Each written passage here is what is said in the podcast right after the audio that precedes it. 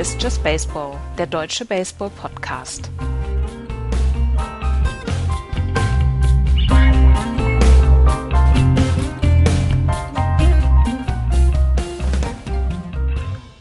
No-Hitter, Immaculate Innings und die National League im Vordergrund. Hier ist Just Baseball. Wie versprochen, am neuen Sendetag, am Donnerstag. Hallo Florian. Hi. Hallo Andreas. Hallo. Wir haben es äh, ja letzte Woche versprochen, nachdem wir die National League ein wenig stiefmütterlich behandelt haben, aufgrund des Zeitdrucks, dass wir uns diese Woche äh, etwas intensiver mit der National League beschäftigen. Und deswegen fangen wir auch entgegen unserer Programmrotation, unserer normalen, mit der National League an. Und äh, jetzt muss ich euch fragen, wollt ihr, wollt ihr einen komplett wilden Spin machen und im Westen anfangen oder sollen wir doch lieber im Osten anfangen? Nee, lass uns im Westen anfangen, das ist super. Ach, dann fangen wir, dann fangen wir äh, bei der National League im Westen an und schauen dort erst einmal auf das Tableau. Die Los Angeles Lakers führen hier 25 Siege, 14 Niederlagen. Damit haben sie aktuell die meisten Siege in der MLB. Drei Spiele dahinter die Arizona Diamondbacks 21-16, die San Diego Padres ebenfalls 21 Siege, aber 17 Niederlagen, die Giants 16-20 genauso wie die Colorado Rockies. Andreas, sind die LA Dodgers aktuell das beste Team im Baseball? Nein. sind die LA Dodgers aktuell das beste Team in der National League? Nein. Ist Oh, Cody oh, Bellinger aktuell der beste First Baseman im Baseball? Ja. also ähm, beim, Irgendwann muss ja schwarz kommen. beim besten Team im Baseball, ähm, ja, da sind so zwei oder drei sind da ähm, dabei. Beim äh, besten Team in der National League würde ich jetzt im Moment sagen, momentan, in, in, wirklich jetzt, in dieser Woche würde ich sagen, im Moment sind die Chicago Cubs das Team, was man schlagen muss, Ja. weil sie einfach Ja. die letzten Wochen fantastisch gespielt haben. Die Los Angeles Dodgers werden natürlich wieder in den Playoffs dabei sein und werden natürlich wieder eine ganz dicke Rolle um die Meisterschaft spielen. Aber ich glaube nicht, dass sie im Moment das beste Team sind. Das müssen sie aber auch gar nicht sein. Sie haben ihre Division im Moment im Griff, haben äh, drei Spiele Vorsprung vor den Diamondbacks. Ähm, sie haben in Cody Bellinger im Moment den besten First Baseman der Liga, vielleicht im Moment sogar die, einen der drei, vier besten Spieler der kompletten Liga, der nach wie vor immer noch unglaublich heiß ist seit unserer letzten ähm, seit, unserer letzten Sendung hatte er 19 At-Bats, hatte jetzt nur vier Hits, aber insgesamt ist die Saison bislang von ihm ganz, ganz fantastisch. Und von daher äh, alles in Ordnung bei den LA Dodgers. Neun Spiele aus den letzten zwölf gewonnen, nur eine Serie verloren aus den letzten äh, fünf. Gegen und wen? die war Gegen gegen die Giants, Florian. Siehst du? Ähm, 2016 äh, war das Team, was als erstes 20 Siege in der Saison erreicht hat, die Chicago Cubs. Die haben danach die World Series gewonnen. 2017 waren die Astros das erste Team, was 20 Siege äh, erreicht hat in der Saison. Was haben sie gemacht? Richtig, die World Series gewonnen. Letztes Jahr waren es die Red Sox, die, die als erstes 20 Siege auf dem Konto hatten, haben bekanntermaßen verdient die World Series gewonnen. Und welches Team hat dieses Jahr als erstes 20 Siege auf dem Konto gehabt? Richtig, die LA Dodgers. Und natürlich muss dann qua der Serie, die müssen die Dodgers dieses Jahr die World Series gewinnen. Und wenn man sich die Dodgers anguckt, sind sie auch, auch, auch ja, auf einem wirklich, wirklich guten Weg. Du hast äh, es gerade so gesagt, sie haben drei Spiele vor jetzt vor den Diamondbacks, aber richtig Konkurrenz in der Liga nicht. Ähm, sie haben aber vor allem nicht diese Schwäche, was sie letztes Jahr hatten, dass sie ein bisschen ähm, ja, mit, mit, mit der Negativserie begonnen haben und sich dann erst zurückkämpfen mussten, sondern ja, die fangen von vorne, die spielen von oben. Die spielen den Gang von oben ähm, und können es auch, weil sie die Trümpfe in der Hand halten. Also du hast gerade Cody Bellinger genannt, das ist einer der Spieler, die man heute äh, bei den Dodgers natürlich herausheben muss, obwohl er jetzt, glaube ich, seit über 20 At-Bats keinen Home geschlagen hat. Irgendwie sowas. Also der ist jetzt lange ohne Home. Trotzdem natürlich eine tolle Story. Und aber drumherum haben sie eben das Team zusammen. Ähm, sie haben, wir hatten so ein bisschen schwierig oder oder oder Sorgen rund um Clayton Kershaw. Der hat aber jetzt so sein, ich glaube, sein ist jetzt beim fünften Start, äh, ist immer noch bei einer fantastischen Leistung. Sein VIP ist unter 1, äh, sein ERA ist bei 3,3. Also der ist zurück und genau das ist das, was sie brauchten. Äh, wenn man sich anguckt, wo die Schwächen der Dodgers liegen, sie könnten noch ein bisschen Bullpen-Power gebrauchen. Das werden sie sich aber wahrscheinlich über die Saison holen und ich lege jetzt alles auf den Tisch. Die Dodgers werden in der National League, äh, äh, werden der Teilnehmer der National League in der World Series sein und sie zeigen uns gerade auch warum. Wenn uns, eins, wenn uns eins in den letzten Jahren ja immer gut gestanden hat, dass wir im Mai schon irgendwelche Prognosen abgegeben genau. haben, die dann spätestens im September komplett hinfällig waren. Ist ja meine Hoffnung, weil. Eigentlich im Juni. Ja, meine, meine, meine, mein Verhältnis zu den Dodgers kennt ihr und es gibt so ein paar Dinge, die ich da auch weiterhin nicht mag. Ähm, aber ich finde, sie haben, sie haben neben den Houston Astros dieses, äh, ne, den Grang von oben spielen. Sie, sie halten nicht zurück, sie gehen volle Power und das machen sie jetzt auch und das ziehen sie durch. Und dann hoffe ich, dass sie es durchhalten können, um dann in der World Series gegen ja wahrscheinlich die Boston Red Sox wieder zu verlieren. Eine Sache, die sehr, sehr auffällig ist bei den LA Dodgers, ist die, äh, ist die Heimstärke. Sie haben jetzt die letzten neun Spiele hintereinander zu Hause gewonnen, haben damit drei Sweeps äh, zu Hause hingelegt gegen die Braves, gegen die Pirates und gegen, lass mich nicht lügen, die Reds. Ähm, und äh, das, ist, das ist ja etwas, wenn du diese Heimstärke wirklich etablieren kannst. Ich meine, auswärts werden sie immer, keine Ahnung, 500 spielen, wahrscheinlich mindestens, eher drüber. Und wenn du, wenn du zu Hause halt irgendwie auf, auf eine 700er Percentage kommst, äh, dann ist das, dann ist das natürlich äh, ein Faustpfand wenn du, wenn du das über die Saison durchhalten kannst. Was macht, was, ja, woran liegt sowas? Wie kann man das irgendwie erklären? Fühlen sie sich zu Hause? Fühlen sie sich wohl? Ja, die Spieler spielen in ihren, äh, schlafen in ihren eigenen Betten. Du hast zwischendurch mal Phasen, wo du wirklich die Leute nach Hause schicken kannst. Es sind nicht diese Bedingungen, die du, äh, die du erst wieder neu dir aneignen musst, wenn du in fremden Stadien bist. Du hast, du hast die Zeitverschiebung natürlich ne? auch noch. So, ja. Da kommen halt du kommst morgens, morgens mit einem Kaffee ins Clubhaus. Genau. Was vorher noch bei Dunkin' Donuts. Genau. ich möchte jetzt mal einen äh, äh, Hörer zitieren, mit dem ich am äh, äh, letzten Wochenende in Berlin unterwegs war, den lieben Henry. Schöne Grüße. Der wird das Segment wahrscheinlich nicht hören, weil er erst zur National League, äh, äh American League East dann einschalten wird. Aber er sagte, wie schaffen es eigentlich die Spieler, 81 Auswärtsspiele zusammen auswärts zu sein. Weil wenn du auswärts bist, bist du im gleichen Hotel. Du hast eben genau dieses Thema, was du im He in Heimspielen nicht hast, dass du mit der Familie zusammen bist, dass du eben nicht, äh, keine Ahnung, morgens aufstehst und dieselbe Nase, die du 162 Spiele äh, auf, dem, äh, auf, dem äh, Diamond siehst, auch noch beim Frühstück dabei hast. Vielleicht ist es einmal das, also dass die Dodgers eben zu Hause sich wohlfühlen. Aber der Ballpark ist für sie gemacht. Also es ist ja ein, ein, ein, ein die kennen genau jede Ecke und jeden Winkel. Äh, und ähm, naja, sie haben auch im Moment den größten Zuschauer, Zus äh, Zuschauerschnitt. sie sind bei 47.000. Also äh, trotz der zurückgehenden Zuschauer können sie auch ja so ein bisschen Zulauf äh, ja, äh, äh, zu, äh, Erfolge bei, bei, bei, bei den Zuschauern haben, ähm, dass sie mehr, mehr Leute oder immer noch die gleich vielen Leute haben, die ins Stadion kommen, ähm, das macht vielleicht auch etwas aus. Und wir wissen alle, ähm, zu Hause ist besser als 81 Spiele auswärts, genau. Den Kaffee, Dunkin' Donut, alles das, was ihr gesagt habt, das äh, kann dazu führen. Andersherum ist es, der Ballpark ist eben sehr hitterfreundlich. Das heißt, die, die Stärken, die sie in der Offensive haben, können sie da natürlich voll ausspielen und die Home Runs rausschlagen. Und das haben sie diese Saison ja auch schon reichlich gemacht. Wir werden das mit Interesse weiter beobachten. Eine Sache noch zu den Dodgers. Clayton Kershaw, aktuell 32 zwei Drittel Innings auf dem Mount gestanden, 331er IAA und es gab so ein bisschen äh, Murren sanftes Murren, möchte ich es mal nennen, in äh, Los Angeles zur bisherigen Performance von Clayton Kershaw. Und äh, dann wurde Dave Roberts gefragt, jetzt sag mal, wie sieht's aus mit Clayton Kershaw? Und dann äh, hat sich Dave Roberts hingestellt und gesagt, für mich ist erstmal am wichtigsten, dass er gesund ist und seine Starts machen kann. Das wäre ähm, erstmal die Nummer eins Priorität. Und äh, dass er auf dem Mount steht, würde an sich schon eine ja eine Message, eine Nachricht sowohl in das Innenverhältnis als auch äh, an die anderen Clubs senden.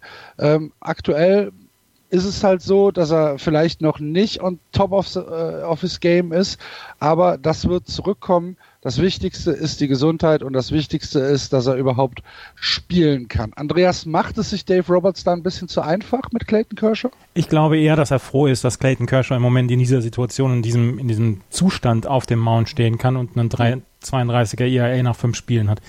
Ich glaube, dass die, dass die Dodgers ihn so ein bisschen mit Samthandschuhen dann auch anfassen müssen. Er ist jetzt nicht mehr der Pitcher, der vor drei oder vier Jahren war. Vielleicht ist jetzt dann das, ja, das Alte erreicht, wo es so langsam abwärts geht.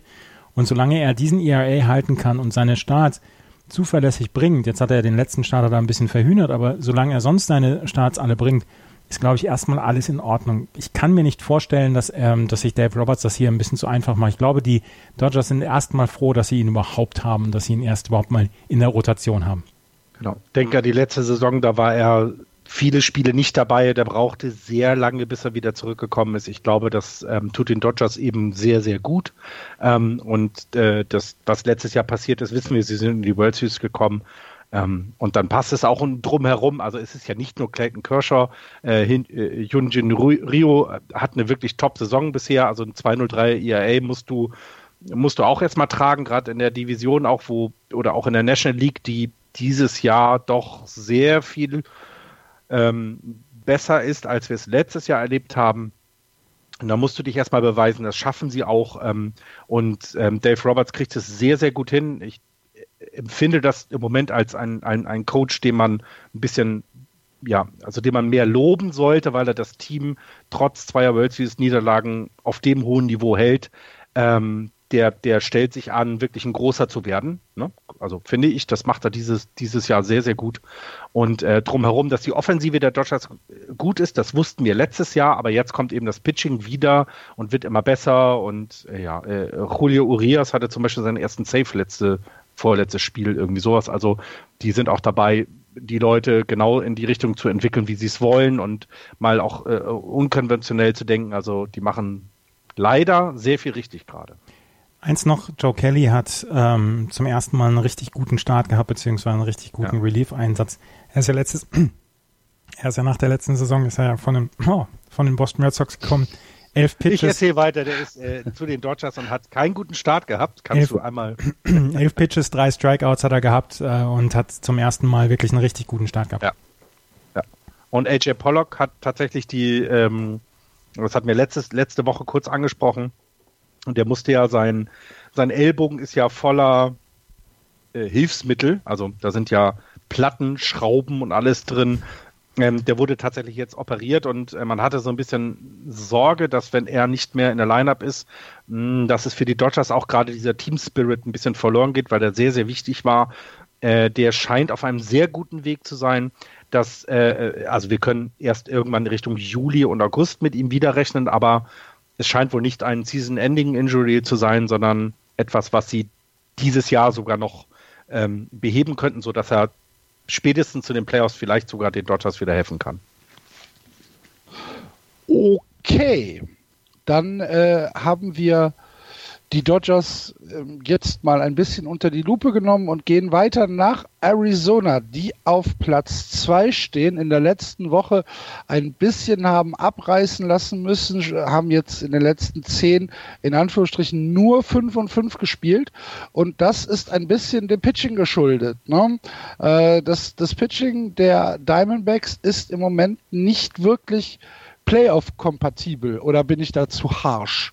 Florian. Nein, da hast du vollkommen recht. Also das ist doch das größte Problem der, der, der, der Diamondbacks. Und sie kriegen irgendwie, ich, ich weiß auch nicht, woran es liegt, aber sie kriegen es irgendwie nicht äh, gebacken. Also ich meine, wir haben, wir haben ein Team, wo Zach Greinke immer noch dabei ist. Wir haben, wir haben ja auch trotz allem immer noch ein paar ja, vielversprechende Pitcher auch letztes Jahr bei denen gehabt.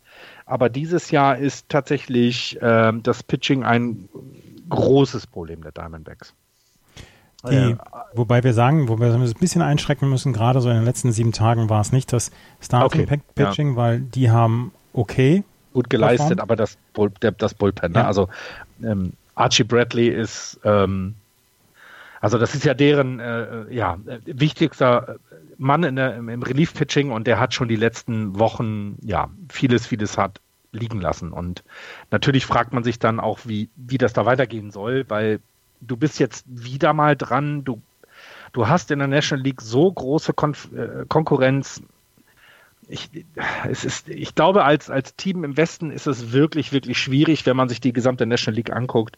Die Phillies haben aufgerüstet, die Braves sind gut, die Cubs zeigen gerade, was sie wollen, die, die Brewers, die Cardinals es ist unheimlich schwer als Team, sich da irgendwie zu positionieren und irgendeine Richtung einzuschlagen, denn naja, das, den großen Markt haben die Diamondbacks jetzt nicht im, im, im Hintergrund und ähm, haben keinen Manny Machado verpflichtet wie die Padres. Also es ist für die, für die Diamondbacks gerade wirklich eine, eine ganz, ganz schwierige Situation. Ja, ähm, gehe geh ich mit. Ähm, ich würde es in der, also im, im Long Term würde ich aber, glaube ich, sagen, dass das Pitching gar nicht also ich glaube, mit dem Pitching können sie sich irgendwie durchlavieren. Was ja, was was noch auffällig ist, ich habe mir mal so ein paar Statistiken angeguckt von den Arizona Diamondbacks, weil ich ja ähm, fast schon ja persönliches Interesse an, an, ihrem Nichterfolg habe. Ähm, die Diamondbacks haben tatsächlich die meisten Hits äh, aktuell in der äh, gesamten MLB mit 344 bekommen die aber nicht in Punkte umgemünzt. Sie haben 194 Runs aus diesen 344 äh, Hits gezogen. Zum Vergleich die Chicago Cubs, die Andreas ja eben als das aktuell beste Team äh, in der National League äh, ja, deklariert hat, haben äh, 298 Hits, also 46 Hits weniger als die äh, Arizona Diamondbacks, aber zwei Runs mehr daraus geholt. Und ähm, das fand ich eine, eine sehr bemerkenswerte Statistik. Du hast halt jemanden wie Paul Goldschmidt nicht mehr, der früher, wenn die Leute vor ihm auf Base standen, die einfach reingehauen hat. Du musstest dann eher eher mit äh, Smallball machen. Jetzt muss ich mal gerade gucken, wie die Home Run Zahlen bei den bei den Arizona Diamondbacks äh, aussehen. Neun Home Runs von Ketel Mate. 54, genauso viele wie die Cubs. Ja, neun Home Runs von Ketel Mate. Escobar ist mit sieben Home Runs dabei. Ähm, ja, sie, sie, sie hauen die Hits tatsächlich in den ungünstigeren Situationen, beziehungsweise haben nicht diese RBI-Zahlen, äh, beziehungsweise diesen, diese zwei, drei Power-Hitter, die die RBIs dann zuverlässig reinholen.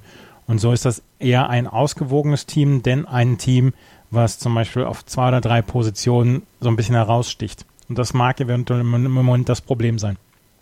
Ja. Ähm, sind die Diamondbacks, sagen wir es mal andersrum. Wenn du dir jetzt aussuchen könntest, Andreas, ähm, für eine Wildcard aus dem Westen, ähm, würdest du den, würdest du den Diamondbacks irgendein Argument geben über den Padres? Ja, welches? Ja, alleine die Erfahrung schon. Die, San Diego Padres sind im Moment noch ein sehr, sehr junges Team. Die werden nochmal okay. ähm, direkt vor die Wand fahren während dieser Saison. Und da sind die Arizona Diamondbacks deutlich erfahrener und haben, haben deutlich mehr auf dem Buckel als die, die Padres. Aber die Padres sind aufregender, oder? Sind sie. Und sie werden in den nächsten Jahren wahrscheinlich auch den Diamondbacks die, die, ähm, den Rang ablaufen. Aber in dieser Saison würde ich im Moment noch das kleine, die kleine Kante Vorsprung an Dings geben, an, an die Diamondbacks. Gut, dann werden wir das in dieser Saison natürlich mit Interesse beobachten. Allerdings äh, ist es ja so, dass die, äh, dass die Padres, wie schon gesagt, im Moment, egal ob sie gewinnen oder verlieren, einfach einen riesen Spaß machen zuzuschauen. Ob du dir jetzt einfach Eric Hosmer anschaust, ob du dir äh, Reyes anschaust, ob du dir im Pitching Chris Paddock anguckst, ähm, es macht einfach einen riesigen Spaß, den San Diego Padres dieses Jahr zuzugucken. Ist es, äh, ist es zu viel Hype, Andreas? Ach, ich, ich, mag das ganz gerne, den Hype rund um die San Diego Padres, weil da hat es jetzt in den letzten Jahren wenig Nachrichten gegeben, die in irgendeiner Weise ähm, ja, erheiternd sind für Fans der Padres.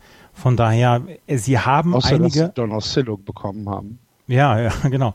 Sie haben einige tolle, aufregende junge Spieler. Sie haben allerdings jetzt dann auch ähm, Spieler bekommen beziehungsweise haben im Moment unter Vertrag, wie Eric Hausmann zum Beispiel, die auch nochmal ihren zweiten Frühling erleben. Auch Ian Kinsler zum Beispiel hat in den letzten 10, 14 Tagen wirklich gut gespielt, ähm, kann sich also auch nicht beschweren. Das ist eine ganz gute, ähm, ist ganz gut ausgewogen, was die San Diego Padres machen. Und ich mag sie im Moment gerne angucken. Ich gucke nicht viel von ihnen, aber wenn ich gucke, ähm, sie vermitteln schon einen Spaß am Spiel. Mag auch eventuell daran liegen, dass es in San Diego ähm, immer gutes Wetter gibt.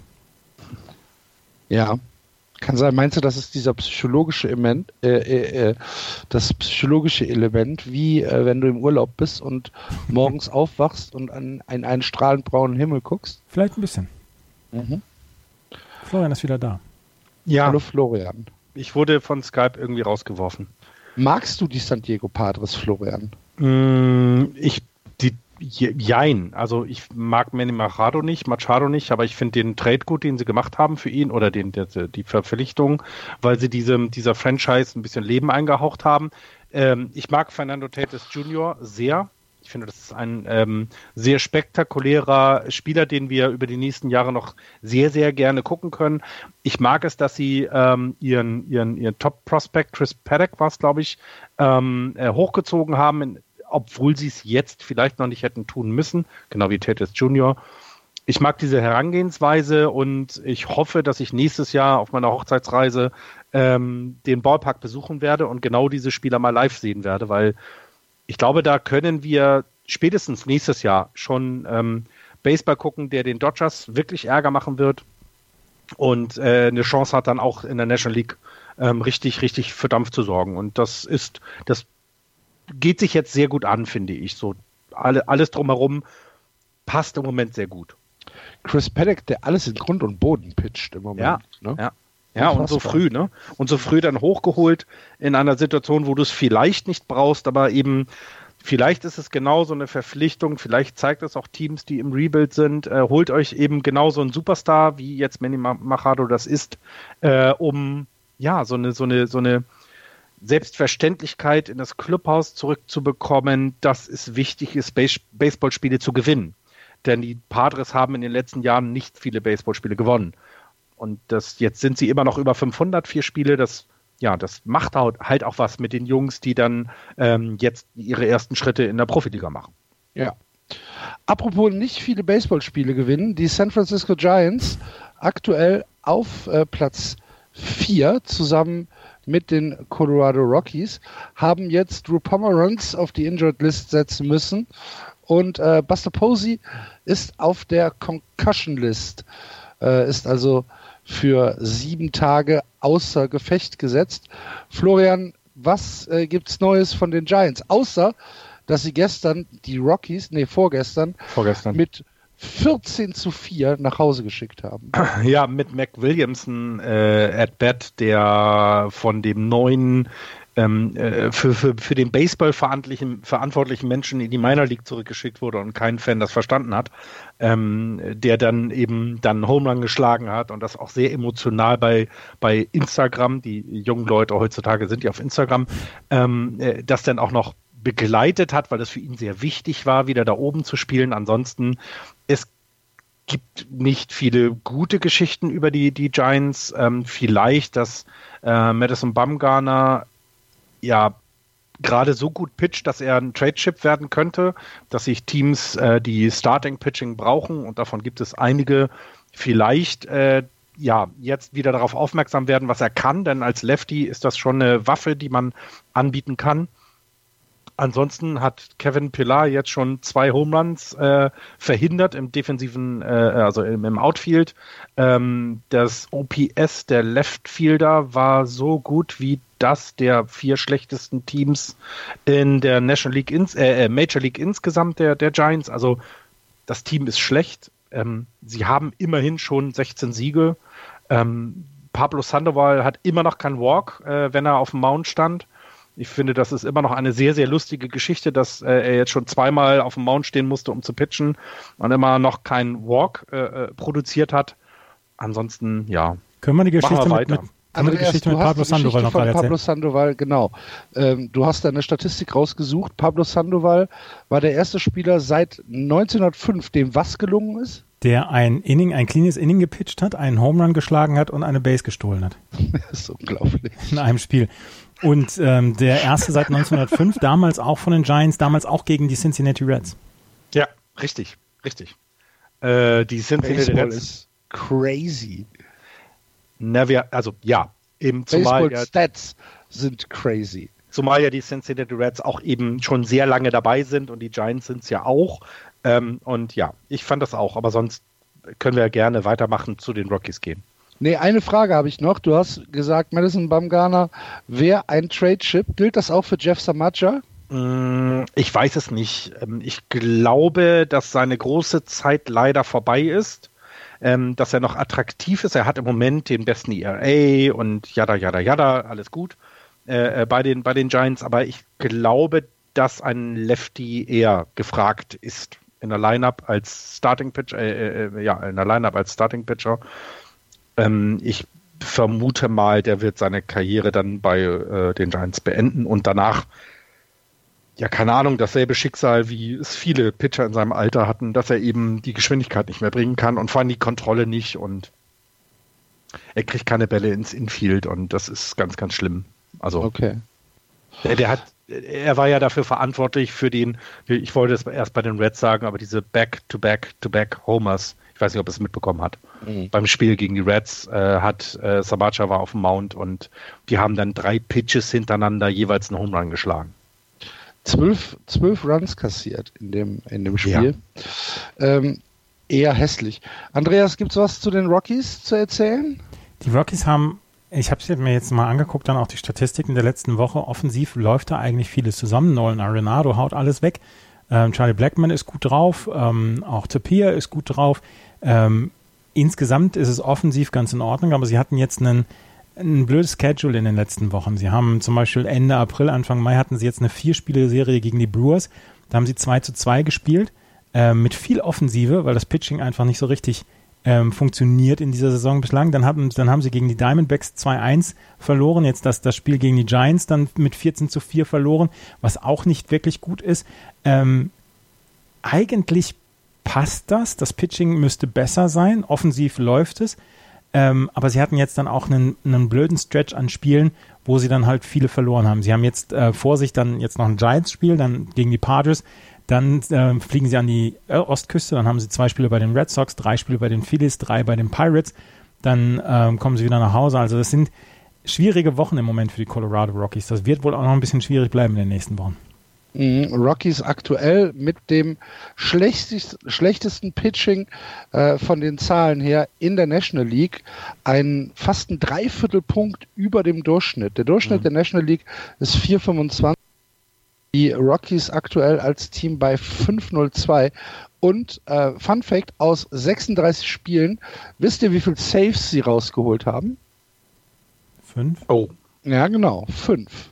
oh, das ist wenig. San Diego 17. Ja, entweder sie, sie, entweder sie gewinnen, Ja, sie gewinnen oder 15 sie verlieren. Ne? Ja, aber sie Mhm. gewinnen nicht. Ja.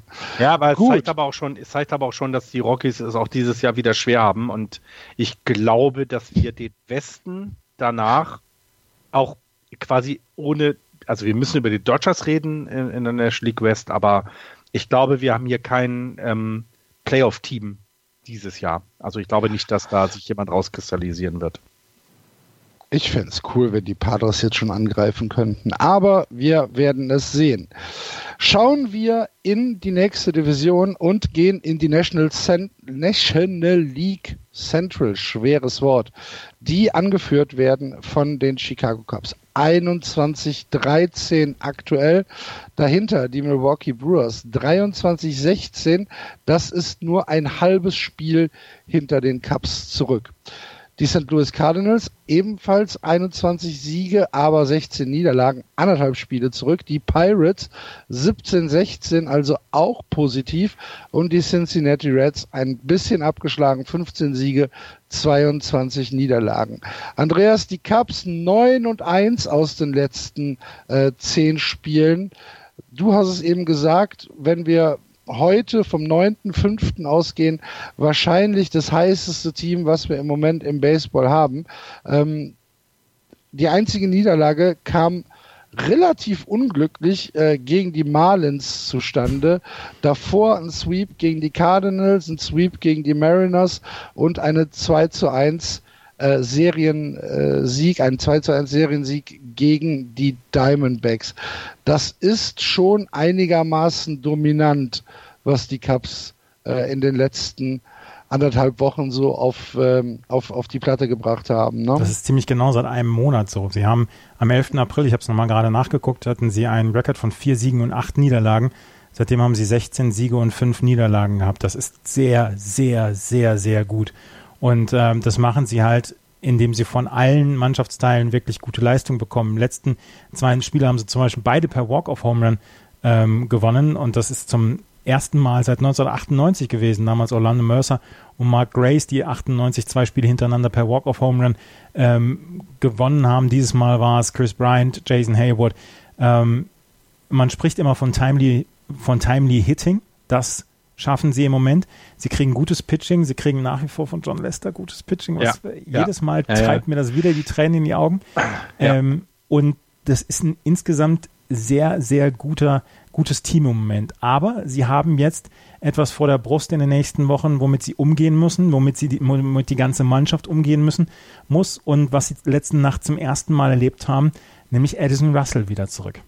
Addison ja. Russell hat seine 40 Spielesperre abgesessen, nachdem er Gerüchten beziehungsweise nachdem er eine, nach einer Anzeige seiner Frau ähm, sie geschlagen haben soll und hat dann diese Suspension gehabt und ähm, er ist jetzt zum ersten Mal wieder in einem Spiel gewesen, wurde sofort ausgebuht von den, von den Leuten und äh, Theo Epstein hat gesagt, ja, das wird wahrscheinlich in den nächsten Wochen, Monaten und Jahren immer noch so bleiben.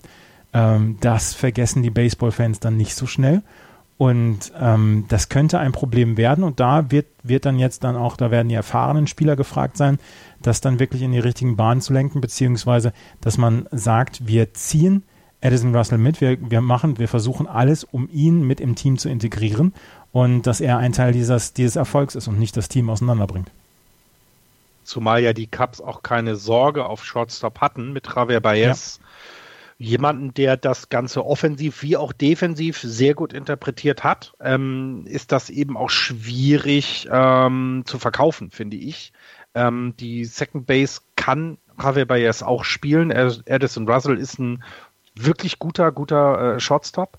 Und ich glaube, das ist auch so eine Geschichte, ähm, ja, um die du dann, ja, oder die du dann auch als Front Office sehr gut verteidigen musst, weil ich finde es immer noch sehr, sehr schwierig. Jeder hat eine zweite Chance verdient. Es ist bei der Situation rund um dieses Thema halt unheimlich schwierig, weil es eben keine klaren also wenn er jetzt jemanden umgebracht hätte, wäre, gäbe es einen Toten und den gibt es in dem Fall nicht, sondern das ist sehr, sehr schwammig alles und unheimlich schwierig. Was die Cups aber geschafft haben, ist, ähm, finde ich, Anthony Rizzo und Chris Bryant zurückzubekommen ins Spiel. Also gerade Chris Bryant ähm, war letzte Saison, eine Enttäuschung ist Quatsch, aber der war halt auch verletzt und nicht so richtig gut drauf und dieses Jahr schaffen die beiden, die auch so ne, in, der, in der World Series äh, Saison so ein bisschen die Stützen waren, ähm, wieder Leistung zu bringen. Und ähm, Joe Madden etabliert sich für mich immer mehr zu einer der Leute, die man, dem man zuhören sollte, wenn sie über Baseball reden, aber auch wenn sie über Menschen reden, weil gerade die, die, diese Edison Russell Nummer ist, finde ich, moderiert er gut weg. Also er ist nicht aufgeregt, er spricht aber auch nicht drum herum, sondern er sagt klare Dinge. Ich finde, die machen viele Dinge falsch, weil sie ihn wieder zurückholen. Ich hätte es gerne mehr schwarz-weiß, aber sie machen auch viele Dinge richtig, weil es eben sehr viel Grau immer noch gibt im Leben und äh, nicht alles immer mit einem klaren Ja und mit einem klaren Nein zu beantworten ist. Ähm, und ähm, ich bin sehr gespannt, wie die Cups sich das, ähm, ja, das zurechtlegen werden, den Rest der Saison. Denn gerade diese John Lester Nummer, äh, du hast es gerade gesagt, der, der spielt ja für, also der, der straft ja jeden immer noch, ob des Alters, das er hat, das, der, auf den können sie sich ja immer noch verlassen und das finde ich richtig klasse. Ähm, äh, denn da hätte man ja auch schon ab, ab, eine absteigende Leistung erwarten können. Ähm, das, das, das kriegt man nicht ähm, und ich finde, dass, ähm, dass die, die Cups immer noch eine schöne Geschichte erzählen können. Ähm, ich bin aber sehr gespannt, wie sie wie, wie es dann gerade in den Playoffs nachher gegen die Dodgers oder ähm, vielleicht auch im Osten gegen die Phillies oder äh, Brace dann, dann beweisen können. Ähm, sie haben immer noch ein verdammt gutes Team beisammen und sie könnten es vielleicht dieses Jahr schaffen, das, was wir zwei Jahre jetzt von ihnen erwartet haben, wieder, äh, wieder zu bringen. Habt ihr die Geschichte von, äh, von, von Chris Bryant mitbekommen mit seinem Schlägerwechsel? Nee. Ähm, Chris Bryant hat in Arizona, das war Ende April, ähm, in einem, ja, mit einem Foulball seinen, seinen Schläger geschreddert und musste dann zu einem Ersatzschläger greifen, der auch von einer anderen Marke ist, von Axe. Und ähm, sein erster Swing war danach der Home Run in Arizona. Und äh, seitdem hat er halt diesen, diesen, äh, diesen Axe-Bat und äh, fühlt sich anscheinend sehr, sehr wohl mit diesem Schläger. Ähm, wahrscheinlich ist, dass der Schläger nichts mit der Leistungssteigerung von Chris Bryant zu tun hat, aber so ist das halt. Ne? Ja. Mit, mit äh, ja, das ist genau das gleiche wie Fußballspieler, die vielleicht ihre eigenen Schuhe brauchen. Ich weiß es nicht. Aber auf jeden Fall eine, eine äh, interessante Geschichte. Vor dem Schlägerbruch war er mit 32 Prozent Hard Hit Balls, so heißt es, ähm, relativ weit unten in der MLB-Ranking, nämlich auf Platz 160. Und seitdem er den Schläger gewechselt hat, hat er sich bis jetzt hochgeholt, äh, hochgehieft auf Platz 58 in, in, in dieser äh, ja nichts aussagenden Kategorie. Aber es macht einfach ein besseres Gefühl für ihn. Und äh, vielleicht ist es, ja, vielleicht ist es etwas, äh, was ihm, ja, was er gebraucht hat. Einfach so ein kleiner Change of Scenery. Ich weiß es nicht. Es ist auf jeden Fall interessant. Die Geschichte haben wir letztes Jahr dann bei den Red Sox schon mitbekommen.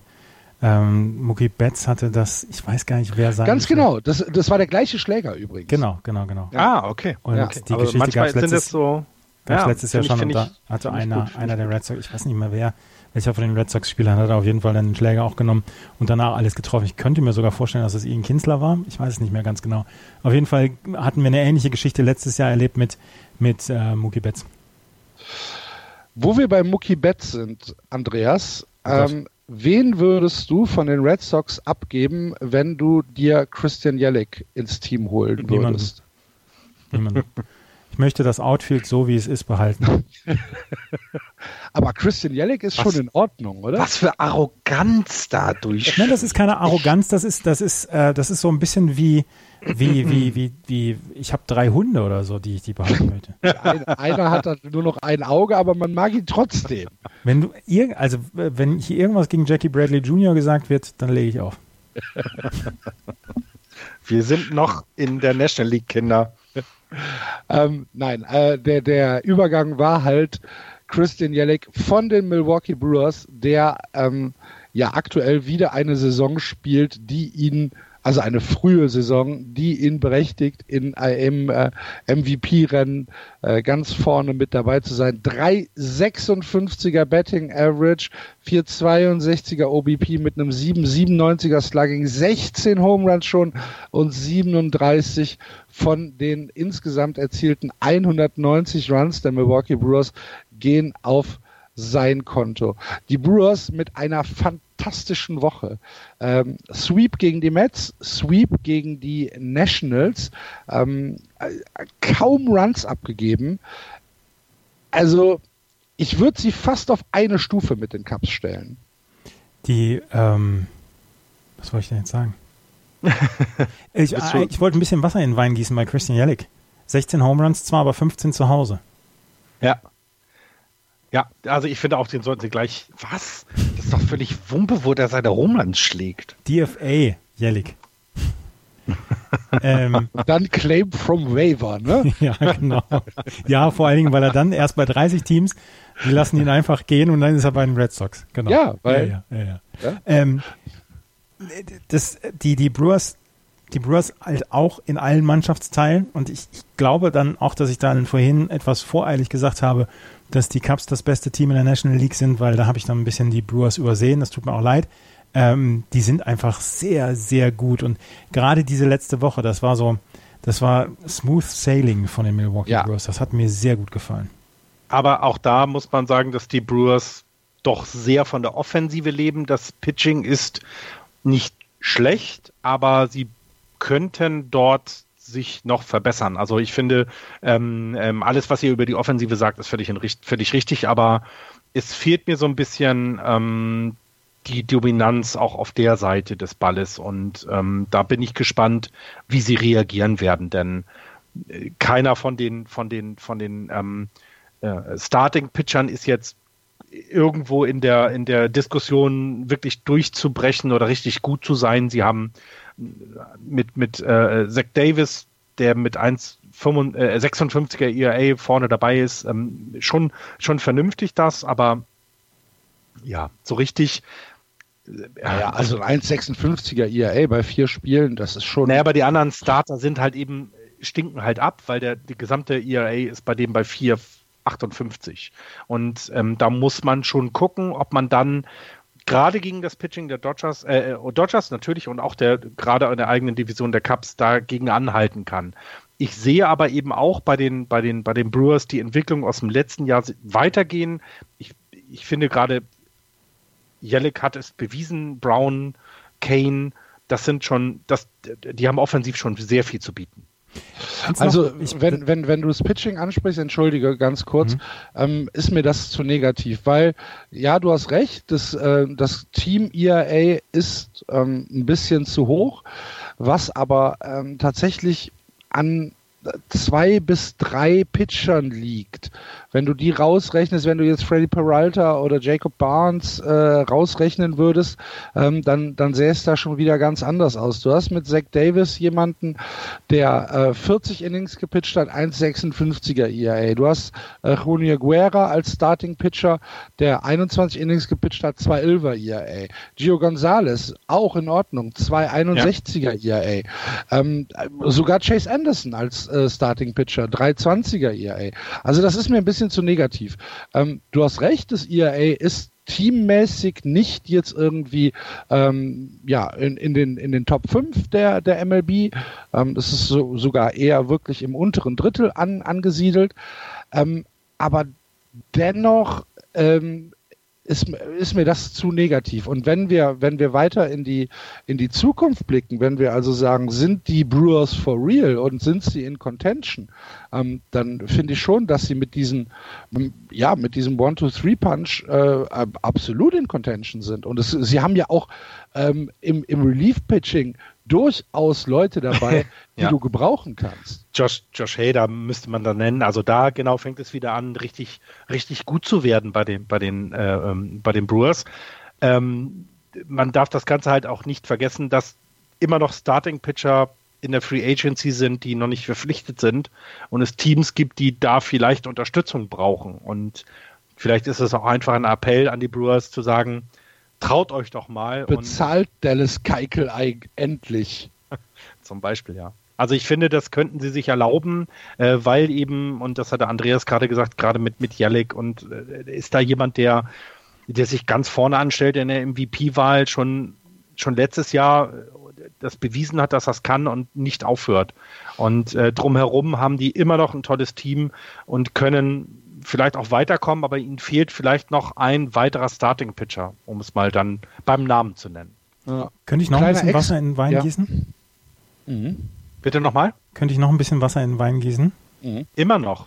Die Brewers haben mit die meisten Heimspiele bislang in dieser Saison gehabt, haben eine Bilanz zu Hause von 15 zu 8 und haben erst 15 Auswärtsspiele gehabt, da stehen sie 7 zu 8. Völlig überschätzte Thekentruppe, die Brewers. Ja. Bist du auf MLB.com bei den Statistiken? Ja. Ja, es sind 16 äh, zu 8, die sie, die sie stehen. Aber ist nicht schlimm. 16, äh, ja, ja, 16 zu 8 hatte ich bei mir in meinen Notizen stehen. Dann war ich beim MLB.com, habe gesagt 15 zu 8, habe gesagt, Mensch, die haben ja vielleicht recht. Nein, es ist 16 zu 8. Super, alle ja. raus.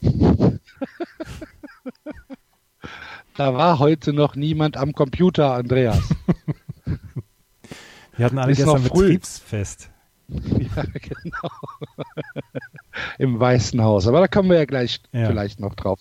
Ähm, kurzer Exkurs, ähm, wo wir, wo, wo Florian das eben angesprochen hat. Ähm, hast du mitbekommen, dass ähm, wer hat sich jetzt geäußert, Kimbrel oder Keikel? Keikel. Keikel, ne? Mhm. Äh, dass er gesagt hat, nö, ich weiß, was ich wert bin, ich gehe da auch nicht von runter. Verbessert das seine Position? Das verbessert seine Position bis zum 2. Juni. Ab dem 2. Juni müssen Teams, die ihm einen, einen Free Agency an Vertrag geben wollen, müssen keinen Draft Pick mehr abgeben. Das, das Ding ist ja dadurch gekommen, dass er ähm, ähm, eine Qualifying Offer der ähm, Houston Astros abgelehnt hat, 17,9 Millionen Dollar. Sie haben ihm die angeboten, er hat sie abgelehnt. Das heißt, wenn er irgendwo anders einen Free Agent Vertrag unterschreibt, äh, müssen die Teams, die ihm den Vertrag geben, einen äh, Draft Pick abgeben. Und das sind anscheinend die Teams im Moment noch nicht bereit, das zu tun, wenn sie ihm einen Vertrag geben wollen, der seiner Meinung nach seinem Wert entspricht. Und er hat mit äh, Scott Burroughs einen Agenten, der ja nun wirklich immer darin bestrebt ist, alles und das Maximum aus seinen Spielern rauszuholen. Und ähm, er hat selber gesagt, ja, vielleicht müssen wir bis zum 2. Juni warten, aber ich weiß, was ich wert bin und ich werde garantiert davon nicht runtergehen. Ich fand es sehr selbstbewusst. Ist es auch, ist es auch. Ähm, vor allem braucht er, braucht er dann ja auch den Aufbau, den Pitching-Aufbau. Das heißt, wenn er, wenn er, ich sag jetzt mal, am 2. oder 3. Juni den Vertrag bekommt von jemandem, der ihm als Free Agent dann zwei oder drei Jahresvertrag 60, 70 Millionen gibt, dann ist er tatsächlich erstmal im August oder Mitte Juli ist er dann erstmal so weit, dass er sagen kann, ich habe jetzt bis zu diesem Zeitpunkt mein, mein Spring Training quasi absolviert. Genau. Der braucht ja einen kompletten Aufbau.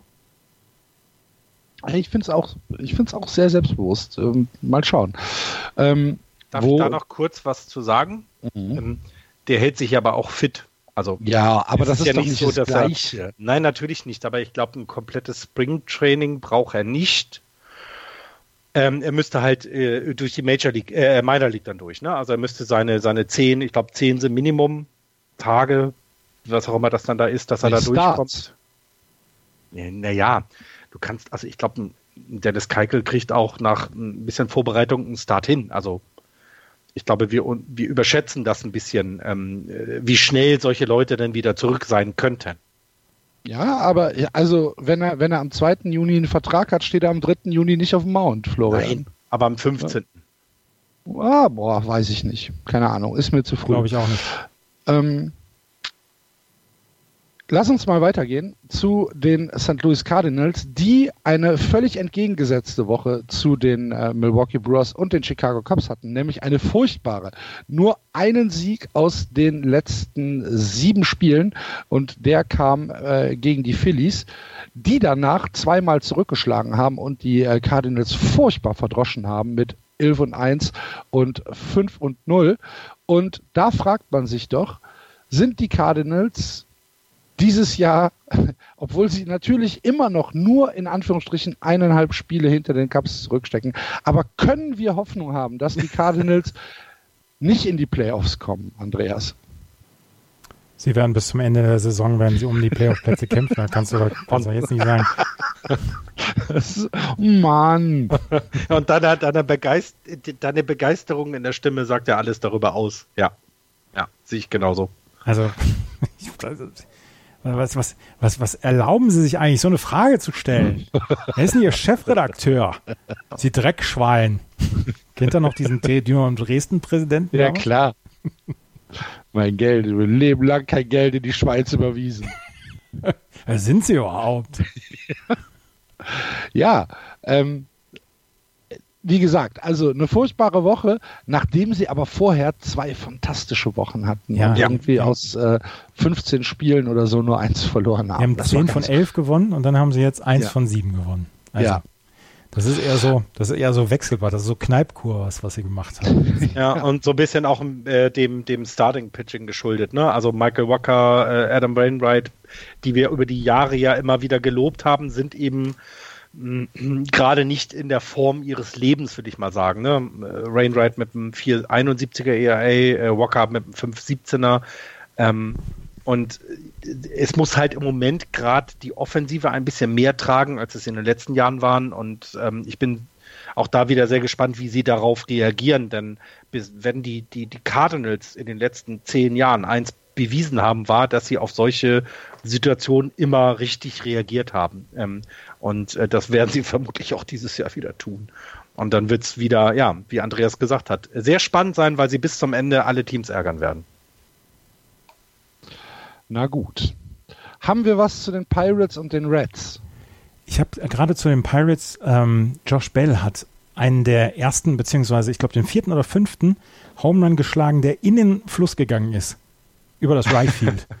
Und ja. das warte, ich muss jetzt mal gerade 472 Fuß Home Run ähm, gegen Texas Rangers Starting Pitcher Shelby Miller. Es war sein neunter Home Run diese Saison und es war erst der, es war der fünftlängste in der Stadionhistorie. Hinter Sammy Sosa, Pedro Alvarez, Daryl Ward und äh, Josh Bell, der hat schon mal 474 Fuß dieses Jahr geschlagen. Und insgesamt hat Josh Bell eine fantastische Saison bislang, hat einen ja. äh, 288er Betting Average, 368er on Base, 11 Doubles, 2 Triples, 25 RBI, einen knappen Tausender OPS, siebtbester in der National League und er ist äh, insgesamt hat er 22 extra Base Hits in dieser Saison. Das ist richtig, richtig gut, was Josh, Josh Bell macht. Und wie gesagt, erst der fünfte Ball, der in den Fluss gegangen ist, ohne dass er vorher etwas anderes berührt hat. Also er ist direkt in den Fluss gegangen. Das war ein ziemlich monströser Home Run, den er da geschlagen hat. Ja. Wird dann Metallica gespielt? For whom the bell tolls? Weiß ich gar nicht. Oh. Vermutlich Ach nicht komm, Metallica. jetzt hör mal auf. Für solche, für solche Jokusse bin ich hier heute. ja. äh, ähm, Entschuldigung. ich hab's nicht verstanden. Bin ich nicht in Stimmung. genau. Wir hatten gerade das Thema mit den Reds, äh, mit, den, mit diesem ähm, Back-to-Back-to-Back-Home Runs vom selben Pitcher. Das ähm, fand ich sehr interessant. Und äh, die Reds haben Matt Camp released, den sie ja äh, in dem, diesem Trade mit den Dodgers ähm, bekommen haben der ist jetzt released worden und es gibt tatsächlich Gerüchte, dass er zurück zu den Dodgers geht, was ich dann wiederum sehr lustig finden würde, weil äh, der Trade wurde ja eigentlich ähm, sehr positiv gesehen für beide Seiten. Ähm, dieses Jahr eben, weil er nicht jünger wird mit Camp, äh, könnte es dann so sein, ähm, ja, dass die Dodgers ihn sogar tatsächlich wieder zurückholen. Hm. Und Chris Archer ist immer noch, glaube ich, auf der IL, ne, oder? Also habe ich, hab ich nichts Neues gehört. Warte, ich gucke jetzt nochmal gerade nach, nach den Pirates. Oh, Chris Archer, ja, Lonnie Chisenhold, Corey Dickerson, Keon Kayla, Chad Cool, Edgar Santana. Die haben sehr viele Leute auf der Injured List auch, ja. Sie sind ja. quasi die Yankees der National League. Vermutlich ja. Vermutlich ja, aber ist, ist glaube ich, für die Reds jetzt auch nicht so überraschend, äh, äh überraschend, dass es so ist. Also Pirates äh, meinst du? Für die äh, Entschuldigung, für die Pirates, ja. Ich habe schon einen Tab weiter getippt. Entschuldige bitte. Ja. Es ist jetzt nicht überraschend, dass die Pirates nicht unbedingt oben dabei sind. Ich finde, bisher schlagen sie sich gut mit den 17 Siegen. Der Ballpark ist trotzdem der geilste. Besser als Fenway? Ja. Wir sagen viele. Viele äh, haben den PNC Park als äh, schönsten Ballpark gewählt und ich würde das, wenn man die Bilder sieht, auch äh, bestätigen, ja. Top, Top Ballpark. Lass uns in die okay. National League East gehen, weil sonst kommen wir hier heute gar nicht durch. In die National League East. Ich habe was zu den Marlins. ich habe sogar was zu den Marlins. Ich auch. Ich auch. Äh, ja. Die Philadelphia Phillies führen die National League East an 21-15 einziges Team mit positivem Rekord und positiver Run Differential in der äh, National League East. Der Rest ist alles schon negativ. Die Braves 18-19, die Mets 17-20, die Nationals 14-22 und die Marlins sind auf Double-Digit Siege gelandet. 10 und 26. Herzlichen Glückwunsch. Die Phillies ähm, mit einem, ähm, wie heißt er hier, der Mensch, der da Bryce Harper? hingegangen ist. Genau, Bryce Harper. Mit einem Bryce Harper Grand Slam. Das habe ich mitbekommen diese Woche. Bryce Harper hatte vor diesem Grand Slam einen 1,25er Betting Average in seinen 14 äh, Spielen vorher und insgesamt einen 1,87er Average. Der ist noch gar nicht angekommen bei den Philadelphia Phillies. Und jetzt hat er einen Grand Slam geschlagen. Ich glaube, erstmal war das eine, eine gute Nachricht für die Phillies und vor allen Dingen für ihn, weil diese diesen Grand Slam bzw. diesen Home Run konnte er wirklich gebrauchen. Er hat noch so ein bisschen seine Anpassungsprobleme. Jetzt hat er ein bisschen Zeit, um bei den Phillies anzukommen. Er hat noch zehn Jahre dort anzukommen, aber insgesamt. Aber in, im achten Jahr wird er einschlagen. ja. Geduld, ja, ich, Leute, Geduld. Ja, ähm, bei den Phillies war es die letzten Wochen auch, glaube ich, ähm, sie liegen immer noch äh, äh auf Platz 1 hat aber damit zu tun, dass die Teams dahinter ein bisschen auch zu kämpfen haben. Ähm, diese, diesen ersten Schwung, den Bryce Harper mitgebracht hat, der ist ein bisschen verloren gegangen. Ähm, also, dass sie jetzt so die, die Division dominieren, das konnte man ja auch nicht erwarten. Sie ist sehr kompetitiv, das haben wir auch schon gesagt. Ähm, und ja, im Moment war dieser Grand Slam tatsächlich für ihn sehr, sehr wichtig, denn wir hatten es letzte Woche schon, er wurde ja schon ausgebuht. Also er wurde ja schon im eigenen Stadion bei 0 von 3 war es, glaube ich, in dem, in dem Spiel äh, ausgebuht und ähm, ja, die, die, die Phillies-Fans danken, danken es ihm, dass er jetzt mal wieder positive Nachrichten gebracht hat. Mhm. Eine negative Nachricht äh, müssen wir überbringen, nämlich David Montgomery ist gestorben in äh, Philadelphia. Der, ähm, ja, der Präsident genau. wenn man das so sagen will. Chairman, Minority Owner, ähm, der die äh, Phillies seit den frühen 70ern irgendwie 71 ähm, hat begleitet hat. 71, 71. genau. Ähm, ist gestern im Alter von 72 Jahren an Krebs gestorben. Und ähm, ja, da wird es sicherlich in dieser Woche noch die ein oder andere, ja, weiß ich nicht, wie, wie man damit umgeht in Philadelphia, Ehrung oder Schweigeminute oder was auch immer geben. Gerade weil er eben auch in dem Team, also weil er eben jemand war, der so angekommen war in Philadelphia, also den jeder auch mochte. Das war jetzt nicht so jemand, der von oben herab auf alles, sondern ähm, der war ist halt ein Philadelphia Native, ne, ist da aufgewachsen, ähm, Zeit seines Lebens, äh, äh Phillies-Fan, ähm, und ja, hat sich dann irgendwann, ähm, ja, ist er dann äh, Präsident geworden und äh, jemand, der für den Philadelphia Baseball sicherlich äh, sehr, sehr, sehr, sehr wichtig war. Eine Nachricht noch, Jared Eichhoff ist zurück. Jared Eichhoff hatte seit 2017 mit ähm, Taubheit im Daumen zu kämpfen, gerade im Wurfdaumen. Und das war eine Geschichte, die ihm letztes Jahr ähm, komplett auf die Bank gesetzt hat. Er hatte nur drei Starts und jetzt hat er schon fünf Starts in diesem, in diesem Jahr gehabt. Oder vier Starts, fünfmal ist er auf dem Mount gewesen für die ähm, Philadelphia Phillies. Einen 1,50er ERA, ähm, 1,50er ERA, 31 Strikeouts, Outs, nur 11 Walks in 30 Innings. Und das ist ein, eine Geschichte, die die äh, Phillies sehr begrüßen, weil auch Aaron Nola mit seinem letzten Start einen guten Start hatte. Und die, äh, das Starting Pitching kommt so langsam aber sicher zusammen bei den Phillies. Sollte ja eigentlich auch eine Stärke sein. Ja, wobei Vince Velasquez so ein bisschen für negative Schlagzeilen gesorgt hat in den letzten Wochen, äh, gerade weil er ähm, mit dem Catcher wohl nicht so ganz gut zusammenarbeiten zu scheint. Ähm, äh, JJ Real Muto hatte nach einem Spiel, wo äh, Vince Velasquez drei Homeruns abgegeben hat, ebenso gesagt, naja, er hat meine Pitches immer ähm, wie, also abgeschakt, also, äh, also hat eben gesagt, nein, den nehme ich nicht, zeigt mir einen anderen. Also der Catcher zeigt ja dem Pitcher Zeichen, äh, was er jetzt pitchen soll und hat das abgeschüttelt und ähm, das kam so nicht so gut an, gerade weil er nicht in, ja, in der besten Phase seiner, seiner, seiner ja, bisherigen Saisonleistung ist und ähm, auch da ist man in, in Philadelphia sehr gespannt, wie sich diese Beziehung entwickelt zwischen den beiden, denn wir wissen alle, wie wichtig die Beziehung Catcher und, und, und Pitcher ist. Und ähm, da guckt man jetzt ein bisschen stärker drauf gerade. Ja. Ähm, wenn wir an die zauberhafte Kampagne 2018er Kampagne der Atlanta Braves zurückdenken, äh, Andreas, bist du enttäuscht von den 2019er Braves bisher? Nö, enttäuscht würde ich nicht sagen. Ähm, auch nicht ernüchtert. Sauer. Nein, nein, nein, nein auch, nicht, auch nicht ernüchtert oder so. Das ist eine, ähm, wir haben vorher gesagt, das ist eine unglaublich schwierige Division in diesem Jahr. Und mhm. die Atlanta Braves kommen zwischendurch im Moment so ein bisschen, ähm, ja, laufen so vor eine Wand. Und das, das passiert in dieser, in dieser Woche, beziehungsweise in diesen Wochen im Moment. Sie haben, ähm, sie haben Mike Foltinowitz vermisst in den ersten Wochen. Der kommt jetzt langsam erst wieder zurück.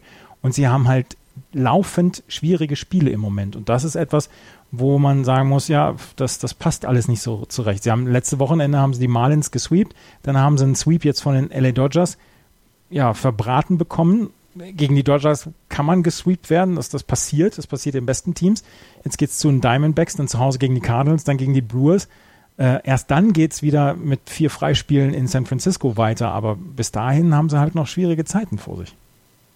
Ich glaube, die, ich glaube, genau die Leistung, die wir jetzt sehen, ist dem geschuldet, was wir, ich glaube, äh, oder du hattest es letzte Woche gesagt, Andreas, die National League East ist eben sehr ausgeglichen. Also es kann sich halt kein Team, außer den Marlins, richtig, äh, richtig absetzen. Also nach, nach oben oder nach unten tun sich die Marlins halt nur. Ähm, es ist halt schwieriger in, in, in diesem Jahr, dort Siege gegen die eigenen äh, äh, Divisionen zu bekommen. Und der Rest der National League ist eben auch nicht schlechter geworden. Wenn man sich das Verhältnis anguckt, ist das schon also kann man schon sagen, dass die National League Teams es dieses Jahr schwieriger haben, weil nicht so viele ähm, äh, Teams dabei sind, die komplett abschenken. Genau. Und dann kann man es einfach nur erklären. Und 18, 19 im Moment ähm, ist vielleicht sogar enttäuschend. Ähm, aber wenn man sich die Saison von den, von den Braves bisher anguckt, da sind ja genug positive Geschichten ähm, äh, zum Vermelden. Also gerade die Offensive macht einen, einen wirklich vernünftigen Eindruck. Ähm, äh, die, die, zeigen, die zeigen eben, dass dieses junge Team ja mittlerweile angekommen ist. Und, ähm, ähm und, und im Pitching, naja, wir haben es gerade angesprochen, es warten immer noch Starting-Pitcher auf einen Vertrag und keiner verpflichtet sie wären die Braves genauso an der Reihe, dagegen etwas zu tun oder eben das, das, das Relief-Pitching abzudaten. Haben wir auch noch nicht drüber gesprochen, dass da äh, mit K äh, Craig Kimbrell jemand rumläuft, der immer noch keinen Vertrag hat. Und auch das würde den, würde den Braves gerade in dieser Division gut helfen können. Ob sie aber diesen Schritt wagen wollen, würde ich vermuten, wird eben erst spät Mitte, Mitte, Ende Juli entschieden, ähm, wenn du genau weißt, wo du stehst mit deinen Leuten. Ja. Ja, wobei schon, also, schon, schon Newcomb ja zurückkommt. Also, äh, äh, also das könnte dann vielleicht auch ein bisschen helfen bei den Braves. Dansby Swanson für alle, die Beat the Streak spielen, also alle außer mir, ähm, 11 Games Hitting Streak. Ja. Ja, ja Nick Makakis äh, immer noch, immer noch äh, äh, Top, Top-Verpflichtung gewesen und ähm, bei den Braves brauchst du dir wahrscheinlich auch keine Sorgen machen, brauchst du nicht enttäuscht sein. Glaube ich nicht. Äh, Axel, weil du es gefragt hattest. Okay. Bei Axel verlangt halt ein Mets bisschen mehr als wir. Bitte? Entschuldigung? Du verlangst halt ein bisschen mehr als wir. Hm? Für dich ist es eine Leistungsgesellschaft und Florian und ich sind manchmal hier Nein, in, ich der Waldorfschule gewertet. Ich habe dich gefragt. ja, und, und ich nur weil Chris Hale so ein tolles Spiel gemacht hat, seid ihr so arrogant. Es ist wirklich schlimm. Nein, nein, nein, ich bin, ich bin versöhnt. Ich bin nicht arrogant, ich bin versöhnt. oh, wir kommen gleich noch dazu. Können wir, können, wir, können wir denn bei den Mets, den Nationals und den Marlins auch auf sowas wie Versöhnung hoffen? Die Mets 3-7 aus den letzten 10, die Nationals 2-8, die Marlins 2-8 das sieht alles nicht so richtig gut aus, was da im Moment gespielt wird. Wobei die Mets vielleicht noch am meisten Hoffnung machen. Die Aber was ist denn mit den Nationals los? Bei den Nationals läuft gar nichts. Ich habe jetzt gelesen, eine Statistik, ähm, die Nationals unter Dusty Baker 2017 hatten eine Bilanz von 97 Siegen, 65 Niederlagen. Dann hat man ihn entlassen, weil man endlich aus der ersten Playoff-Runde raus wollte in die äh, in die Finals beziehungsweise dann auch irgendwann die World Series erreichen wollte, hat man Dave Martinez geholt und der hat jetzt nach knapp 200 Spielen eine Bilanz 96 Siege, 102 Niederlagen. Da läuft gar nichts. Gar ich nichts. Würde, das sieht doch nicht gut aus. Nee. Die haben die letzten sechs Serien verloren. Ja. ja. Die sehen auch eben, wir hatten es ähm, in der Vorschau hatten wir gesagt, die Nationals haben mit Bryce Harper natürlich einen, einen sehr guten Spieler abgegeben, haben aber ja doch eine, eine, eine Line-up offensiv, das, das kannst du doch, da kannst du doch nicht drumherum gehen. Das ist doch super. Und wenn du dir das Pitching anguckst, ähm, äh, Steve, also Steven Strasberg ist jetzt kein schlechter Starting-Pitcher. Ähm, ja, aber irgendwie es, es, ich, ich habe keine Ahnung, sie kriegen es wieder nicht hin. Max Scherzer ist, glaube ich, war das der jüngste Spieler, der 2500 oder war es 1500 Strikeouts hatte? Also die haben ja die haben ja alles da, aber sie scheinen es einfach nicht hinzubekommen. Und genau diese, diese äh, sechs verlorenen oder Serien zeigt das eben. Sie kriegen es nicht auf die Platte. Und man, ich hatte ja gehofft, dass wenn ähm, Bryce Harper weggeht und man hatte es ja schon die Jahre, wo er dort, dort gespielt hat, so ein bisschen mitbekommen, dass es im Clubhouse nicht unbedingt gestimmt hat. Ähm, vielleicht auch wegen ihm, aber er ist jetzt weg und es klappt immer noch nicht. Ich habe keine Erklärung mehr. Also Trey Turner, Juan Soto, Ryan Zimmerman, Matt Adams sind im Moment auf der Injury List. Sind vier Namen, ja. die jedem Team äh, schlecht stünden, wenn sie auf der, auf der Injury List sind. Ähm, das Pitching funktioniert nicht so richtig, aber es scheint insgesamt kein gutes Gefühl da zu sein. Also ähm, man hat ja auch, ich, ich kriege ja schon schlechte Laune, wenn ich auf die Seite der Nationals gehe. Also das, das, das, das schwappt ja über. Ich glaube ja. ernsthaft, dass da im Moment im Clubhouse eine ganze Menge schief läuft und ähm, Martinez ist wohl der erste, ähm, der erste Coach der oder der erste Manager, der geht. Entweder er, er ist auf jeden Fall auf dem Chopping-Block. Ja, entweder ja. er, ähm, entweder Don Mattingly oder der äh, Mickey Callaway von den Mets. Einer von den dreien mhm. ist als erster. Und es ist, ja, ja. Würde ich, würde ich genauso sehen, weil auch wenn wir jetzt dann zu den Mets kommen, äh, da kannst du ja auch viele tolle, tolle Geschichten erzählen. Pete Alonso ist da eine dabei, aber ist, ist Darf ich ganz kurz noch die Nationals abschließen? Ja, Entschuldigung. Okay, weil ähm, habt ihr mitbekommen, dass ähm, ach, wie heißt er hier? Rondon? Randon? Hector Rondon. Anthony Randon ähm, zurückgekommen ist von der Injury List hat ja 14 Spiele äh, verpasst, hat dann sein erstes, seinen ersten Einsatz wieder bei der Niederlage gegen die Milwaukee Brewers gehabt und ist direkt vom Platz geflogen. Großartige Geschichte. Ähm, sagt vielleicht mehr aus über das Infer oder äh, über das Gefüge der Nationals ähm, als ja, äh, als äh, den Nationals lieb sein mag. Wenn du 14 Spiele verpasst hast, ähm, dann musst du nicht im ersten Spiel direkt ejected werden. Aber gut. So ist es halt. So, Florian, ich hatte dich unterbrochen, entschuldige bitte. Naja, bei den Mets sieht es ja ähnlich aus wie bei den Nationals. Sie kriegen irgendwie alles das, was sie beisammen haben, nicht zusammen. Also ist, ich, ich, du kannst ja positive Geschichten über die, über die Mets erzählen, aber auch ganz viel Negatives. Und es scheint natürlich die, die Konkurrenz in der, in der Division, haben wir schon mehrfach angesprochen, ist größer geworden. Aber du müsstest ja auch dort so ein bisschen ähm, Progress irgendwie erfahren. Aber das gibt es überhaupt nicht. Gibt's doch nicht. Nein, die Mets, hat, die Mets hatten eine Serie gegen die Cincinnati Reds zu Hause. Und das war so mit das hässlichste Stück Fleisch, was dieses Jahr vom Grill gefallen ist. Aber, zwei, haben, aber wir haben es trotzdem gegessen zwei 1-0 Spiele hintereinander, eine Niederlage, ein Sieg. Unfassbar langweiliges Baseball. Das hat nichts mit gutem Pitching zu tun gehabt. Nee. nee. nee. also, war nicht auch ein Spiel wieder im 18. Inning? Ja, ja, genau. Das so. waren die Mets. Das, das, sind die Mets halt. Ja. Ne? Ja. Alles, alles ist schon zu Hause. Das Man ist eine, will nur, das, dass es vorbei ist. Das ist eine Referenz, die ich, auf die ich immer gerne zurückgreife. Dieses zäheste Stück Fleisch, was vom Grill ja. runtergefallen ist. In unserer ja. ersten Rückschau, ich glaube auf Jahr 2013, damals noch mit Jan, als der über das 21-Inning-Spiel der Mets ja. gegen, ich weiß nicht mehr wen, gesprochen hat. Das ist mir auch, das ist bei mir auch hängen geblieben, ja. ich habe noch was Und zu. Sie haben nichts draus gelernt. Nee. Den ganzen, den ganzen Jahr nicht. Mann!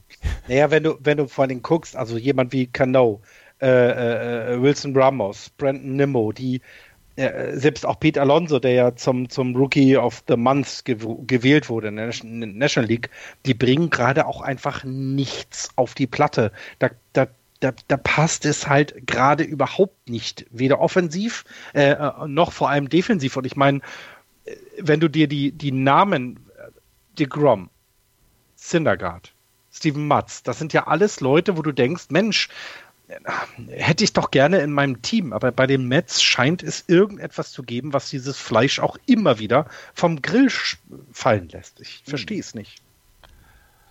Gut, und äh, du hast jetzt tatsächlich noch was zu den Marlins, Andreas? Ja. Ich, ich habe auch noch was zu den Mets. Ah, okay. Und zwar ähm, zur Freude aller, Tim Thibault kriegt es in der AAA überhaupt nicht hin. Sein Betting Average dort ist bei 1,43 jetzt. Also ähm, nach 21 Spielen mit den Syracuse Mets ist er jetzt beim Betting Average von 1,43 und ich glaube, dass es ganz, ganz viele Menschen gibt, die jetzt aufatmen. Ich möchte ihn gerne in der Big League sehen. Ich auch. Ich habe jetzt was zu den Marlins. Ja. Ähm, ich bin sehr gespannt sie sind, sie sind auf dem Weg, wenn sie so weitermachen wie bisher, die den schlechtesten Run Differential seit acht, na, seit 1900 zu haben. Warte. Also, es könnte sein, dass sie minus 360 Runs im Run, Run Differential haben, wenn sie so weitermachen wie bisher. Das würde, das würde in die Top 10 der schlechtesten Saisons aller Zeiten reinbringen und das würde sie auf Teams, auf Teamniveau bringen in den 19, also in den 1800ern, also 1870, 1880. Aber jetzt, was ist denn besser? 300er Run Differential, also Minus, oder was sind die, wo, wo sind die Orioles jetzt bei 75 Home, Run, Home Runs against im eigenen Ballpark gegen sich? Also was ist denn schöner? Die Bälle, Bälle fliegen immer raus oder du kriegst eh immer? Es ist beides fünf. Kacke. Es ist beides Kacke, Florian. Es ist, es ist, ähm, was ich über die Florian, Marlins gelesen Florian, habe. Florian, ich bin gerade noch dran. Oh, Entschuldigung. Seit 1900 haben es ähm, 18 Teams geschafft, mehr als 300 ähm, ein, ein Run Differential von mehr als minus 300 zu haben. Ähm, vier Teams haben es geschafft, mehr als 350 Runs Differential minus zu haben. 54 die Philadelphia Athletics, 62 die New York Mets, 2003 und 1996 die Detroit Tigers. Oh. Die, die waren mal richtig schlecht, die Detroit Tigers. so. Aktuell stehen, die, aktuell stehen die Marlins bei minus 67 in der Run Differential 101 Run scored, stehen 177 Run against nach äh, 36 Spielen. You do the math. Mhm. Zumal ja auch der nächste mit, der, mit den Runs scored, also sie sind letzter, klar, aber 120 wären dann die Pirates mit Runs scored in der National League. Also 19 Runs mehr in den Spielen. In der American League haben wir 121 von den Tigers, 124 von den Indians. Ähm, ja. Die aber alle, alle deutlich weniger Runs weniger kassiert haben. Ne? Kassiert, ne? genau. Genau. Ähm, ja, die Marlins sind schon nicht so richtig gut dieses Jahr. Was hattest du denn noch, Florian? Na, sie haben ihren ähm, President of Baseball Oper äh, Business Operations rausgeworfen, Chip Bowers. Äh, und ich habe einen sehr langen Artikel äh, darüber gelesen, dass der Gary Denbo, der äh, schon sehr lange jetzt bei den Marlins arbeitet, dort nicht so gut ankommt, weil seitdem er dort arbeitet, ein, ein, ein guter Buddy von Derek Jeter übrigens, ähm, haben schon 20 Leute das Team verlassen, äh, sind dann gegangen, weil sie unter ihm nicht mehr arbeiten wollten. Es gibt unter anderem äh, Vorwürfe, dass er ja, die Leute dann dort beleidigt, wo man ungern beleidigt wird, also persönlich. Ähm, und ja, also bei, den, bei dem Team ist es äh, ganz unten angekommen und äh, der äh, Fanblog, den es bei SB Nation gibt, ist eingestellt. Äh, nee, die haben äh, die haben tatsächlich als Hauptseite immer, wenn man mal reinguckt, das Tank Race, äh, weil sie genau, weil sie eben wollen, dass sie dann, wenn sie schon nichts schaffen, dann wenigstens den First Pick bekommen. Dafür bewerben sich die Marlins auch äh, nachhaltig. Lasst euch nichts einreden, Derek Jeter hat einen Plan. Ja, ja. So ich würde das, ich glaube, wenn wir das noch zehn Jahre weitermachen, äh, würde ich, wenn wir einem davon vom Gegenteil überzeugt werden, da muss er schon wirklich einen guten Plan haben, weil im Moment sehe ich da nichts. Gut, dann haben wir unseren dieswöchigen Schwerpunkt so ein bisschen abgearbeitet äh, als Wiedergutmachung für letzte Woche. Wir könnten das ja tatsächlich mal überlegen, ob wir die Ligen äh, abwechselnd Woche für Woche in den Schwerpunkt nehmen sollten.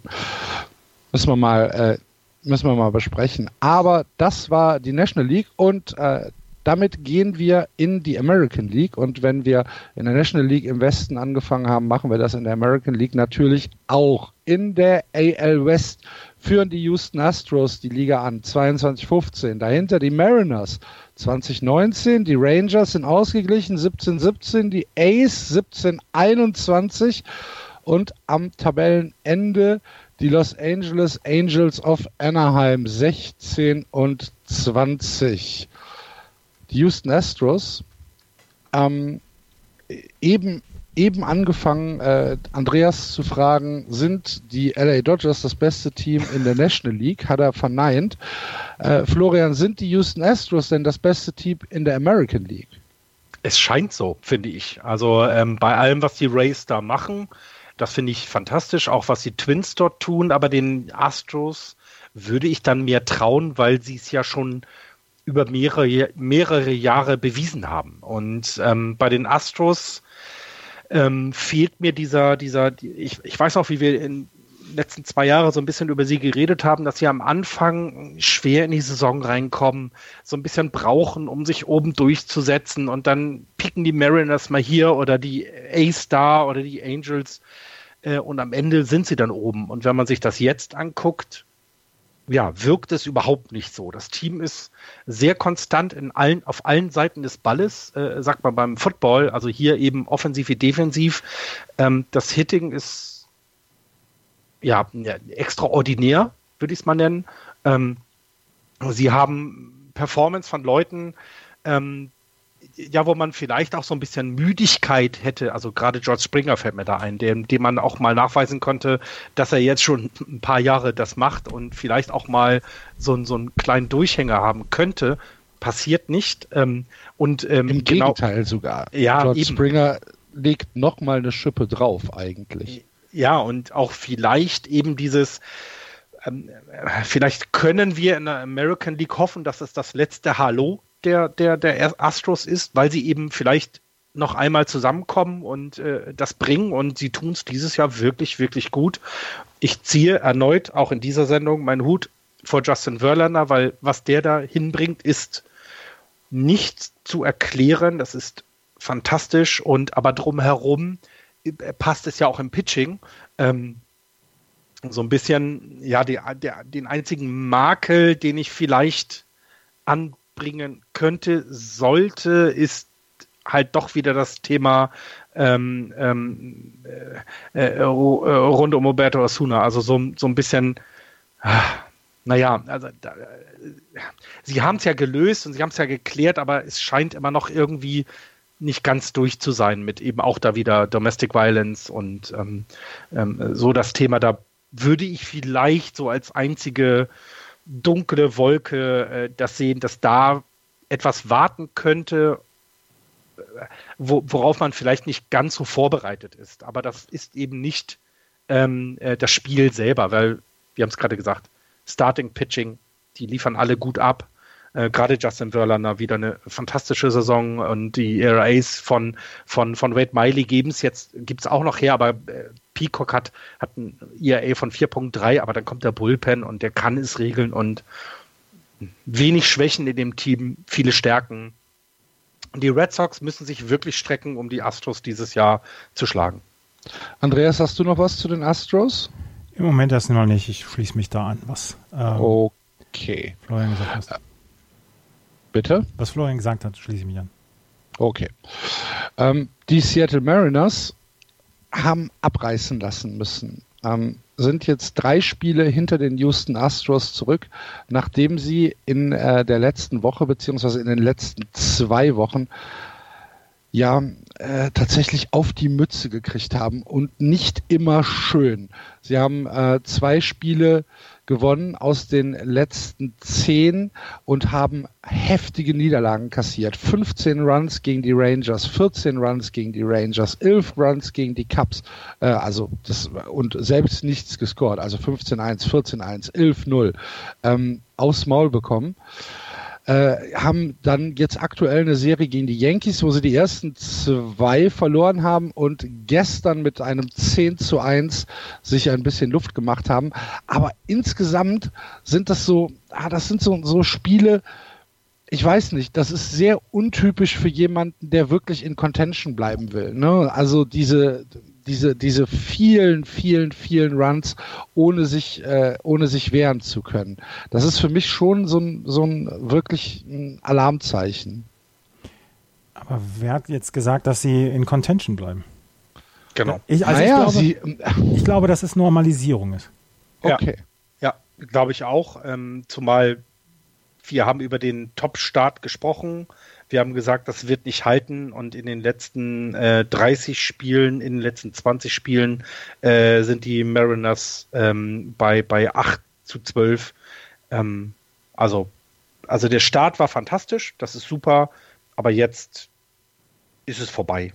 7-13 sogar, Entschuldigung. 7-13 sind sie, also sie kommen zurück zur Normalität und haben immer noch ein Team, das man sich angucken kann, aber mehr dann eben auch nicht.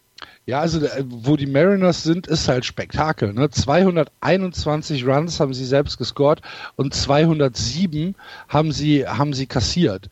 Das sind die meisten Runs, die gescored worden sind in der, ähm, in der gesamten MLB und es sind die zweitmeisten, die kassiert worden sind. Also das ist, das ist äh, pures Spektakel. Ja, das ist Pader, Paderborn der, der Major League. Mhm. Geht halt immer. Herz, herzlichen Glückwunsch, Herzlichen Seattle. Glückwunsch, Seattle. Ist auch ungefähr die gleiche. Also Paderborn ist auch ähnlich schön wie Seattle. Aber ist. Ja, oh wei, oh wei, oh wei. Okay. Um, Kyle Zieger kommt von der DL runter oder von der Injured List.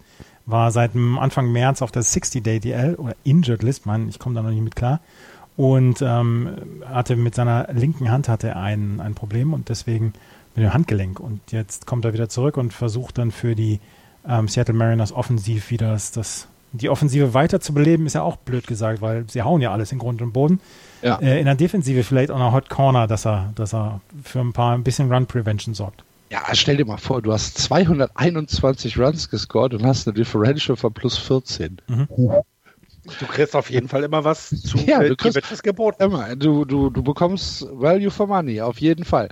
Ähm, wir machen jetzt hier ein bisschen Wrap-up, äh, aber müssen natürlich noch über den No-Hitter der Oakland Athletics in dieser Woche äh, sprechen von Mike Fires? Fires. Oder Fiers? Nee, Fires. Fires? Mhm. Okay. Ähm, der gegen die Cincinnati Reds ein fantastisches Baseballspiel gepitcht hat. Äh, 2 zu 0 ist dieses Spiel ausgegangen, spektakulärerweise. Und äh, ja, Fires mit seinem zweiten Karriere-No-Hitter. Ich weiß gar nicht, ist es der erste diese Saison oder gab es schon einen?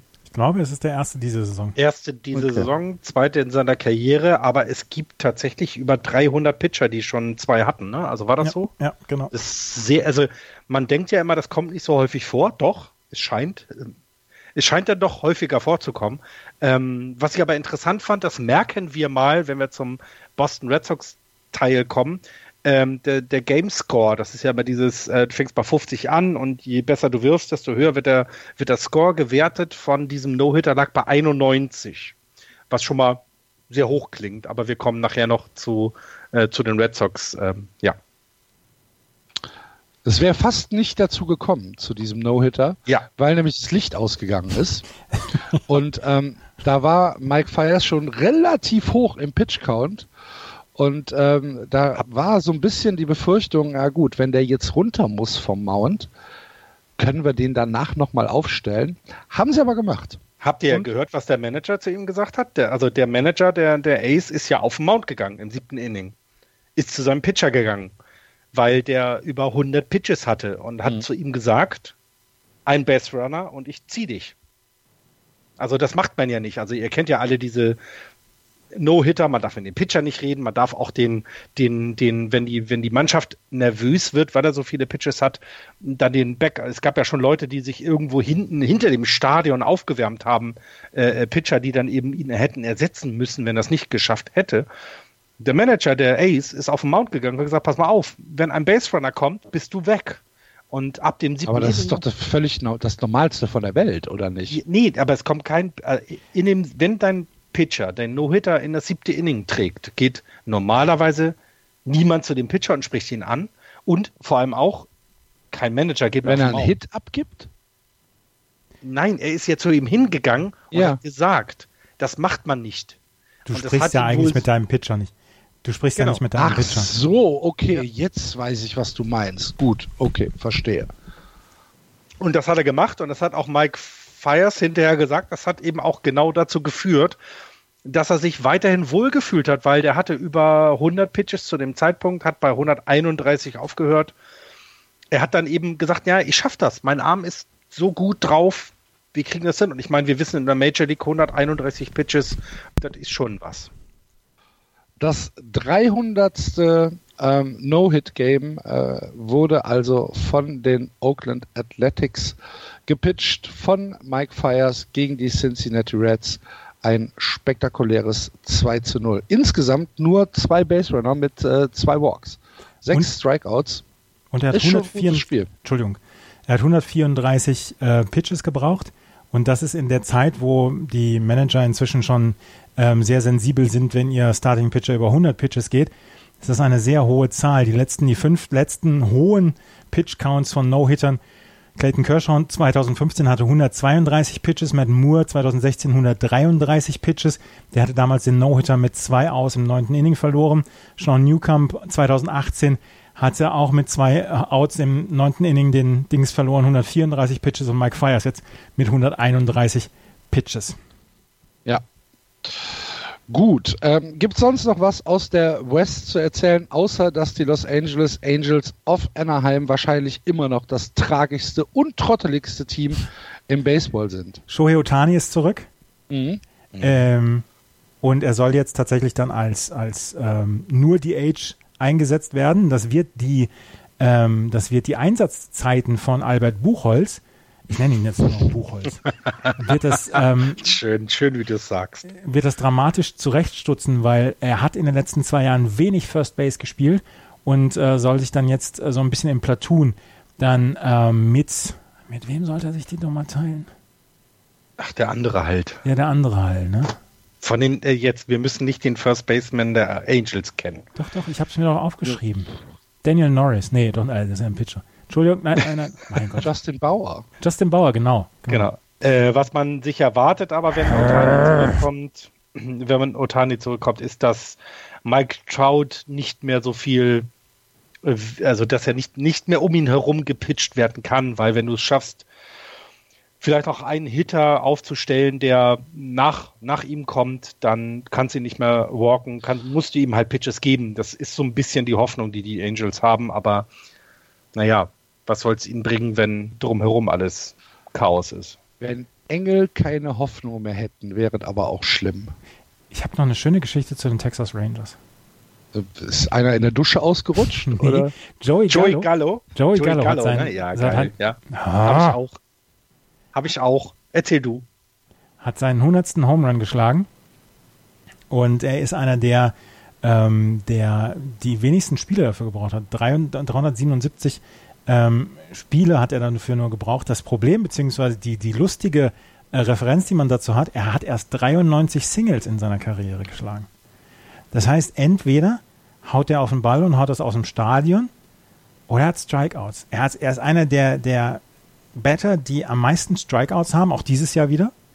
Aber wenn er den Ball trifft, dann geht das aus dem Stadion. 100 Home Runs, 93 Singles.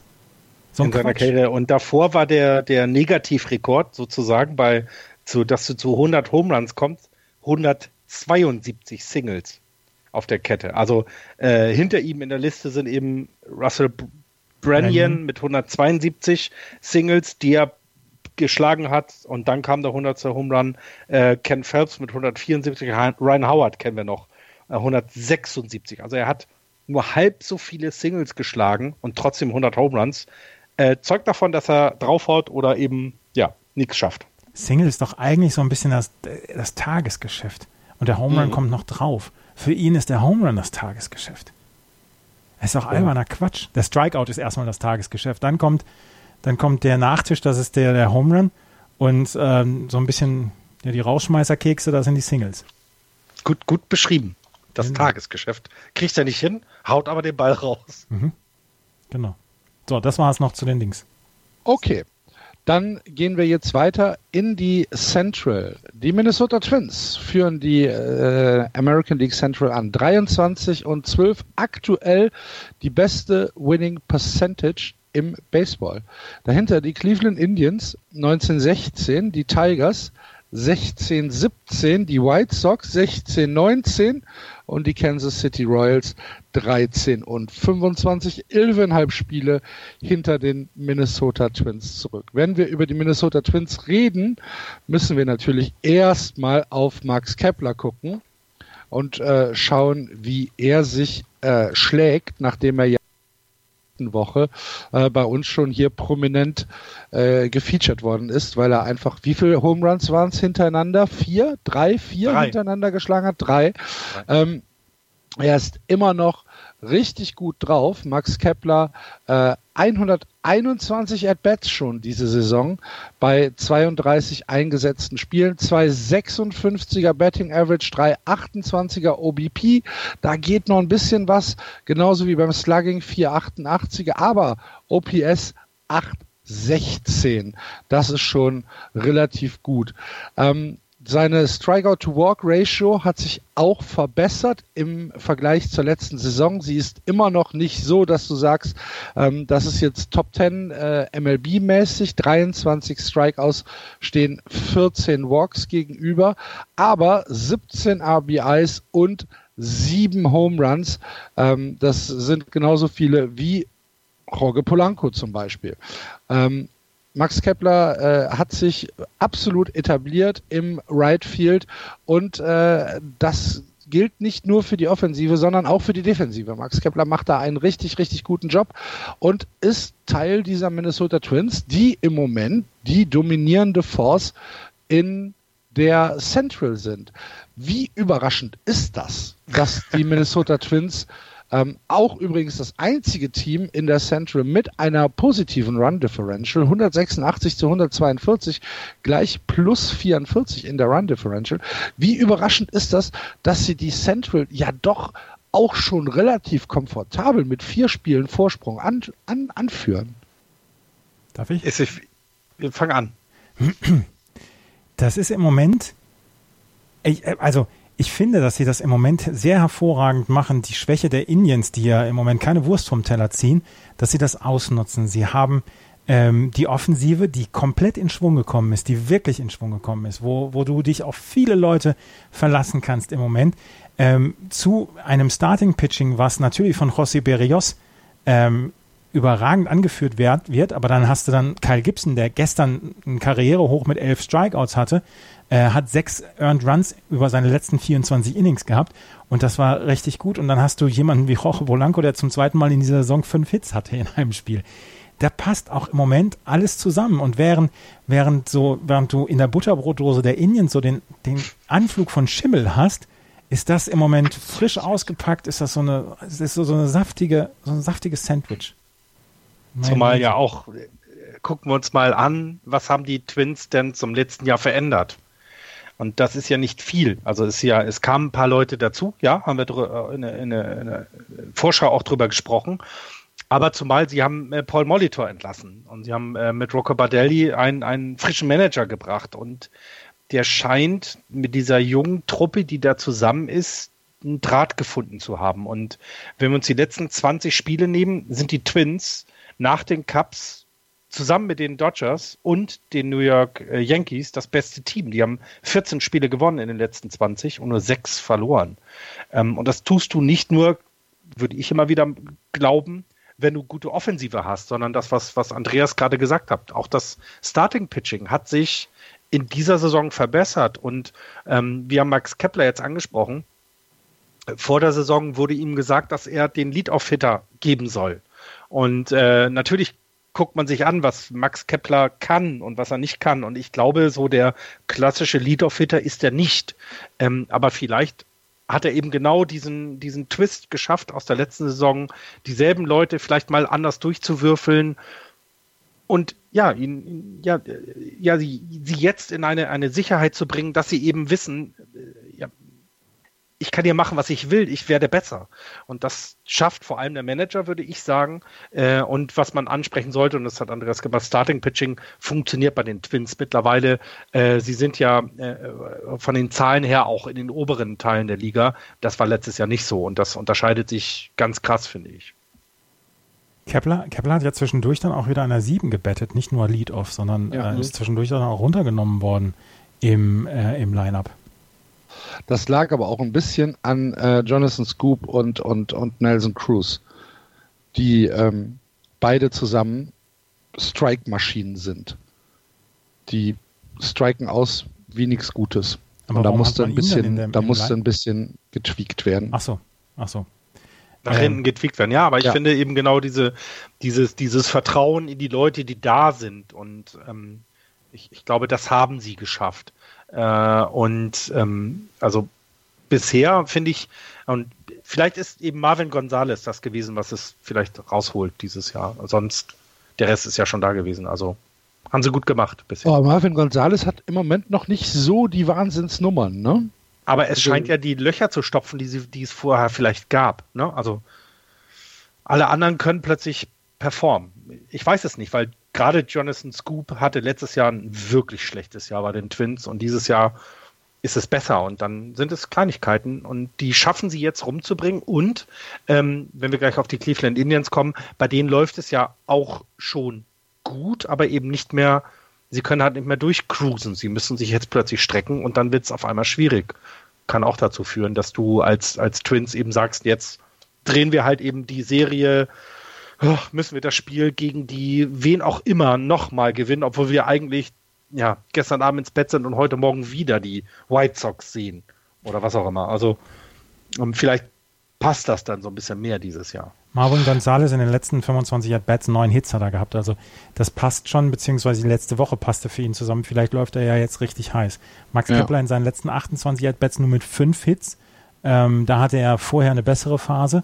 Da hat er jetzt vielleicht etwas schwächere Phase und vielleicht ist dann da durch diesen Tweak dann ja auch so ein bisschen sein Rhythmus raus, dass er nicht mehr Lead-Off hittet. Mal schauen, wie es jetzt in den nächsten Wochen weitergeht.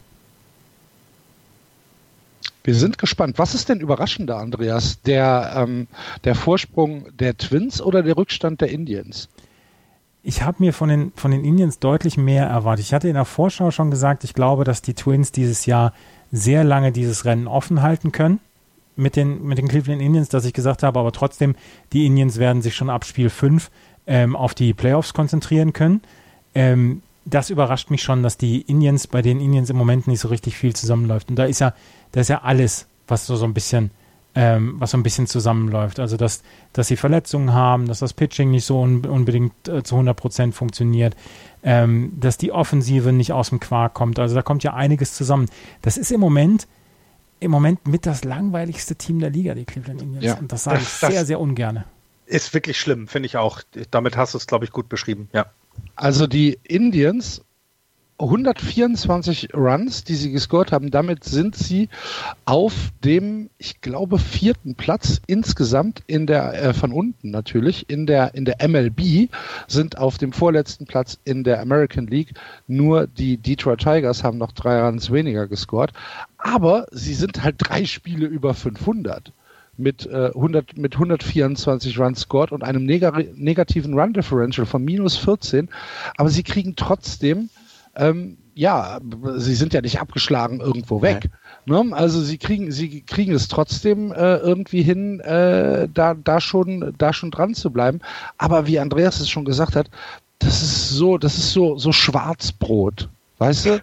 Schwarzbrot mit altem Käse. Nee, Pumpernickel. Ja. Schwarzbrot kann lecker sein. Pumpernickel ist trocken und äh, ja, aber die Indians haben aber auch nur 3,94 Runs gegen sich bekommen pro Spiel. Ja, aber ähm, das ist halt und das ist genau das eben genau das. Also sie sie produzieren in der Offensive wirklich unter den Erwartungen, ähm, aber schaffen es im Moment immer noch äh, aufrechtzuerhalten durch das gute Pitching. Gucken, wie lange das hält. Ähm, Betting Leader im Moment bei den Cleveland Indians, Carlos Santana mit stolzen 19 RBIs. Wie geht's dem Papagei von Carlos Santana? Nee, das ist Edwin Encarnacion. Die beiden verwechsel ich immer. Edwin, Edwin Encarnacion äh, ist übrigens unter, fünf, äh, unter 2,50 gerutscht ja. im, äh, im, im, im Betting Average. Vielleicht tut ihm der rechte Arm weh, der Laufarm. oh, ich, ich reg mich jetzt schon wieder auf. Kein Spiel gesehen, aber trotzdem Puls. Wenn du dich denke. aufregen möchtest, äh, gibt es was zu den Tigers, den White Sox oder den Royals?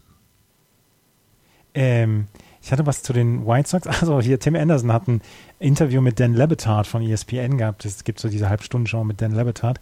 Und da ist er gefragt worden hier mit den Batflips, ob er das in Zukunft sein lassen sollte. Und er hat gesagt, ich weiß überhaupt nicht warum. Ich kenne diese alten Regeln nicht, die sind mir relativ egal. Ja.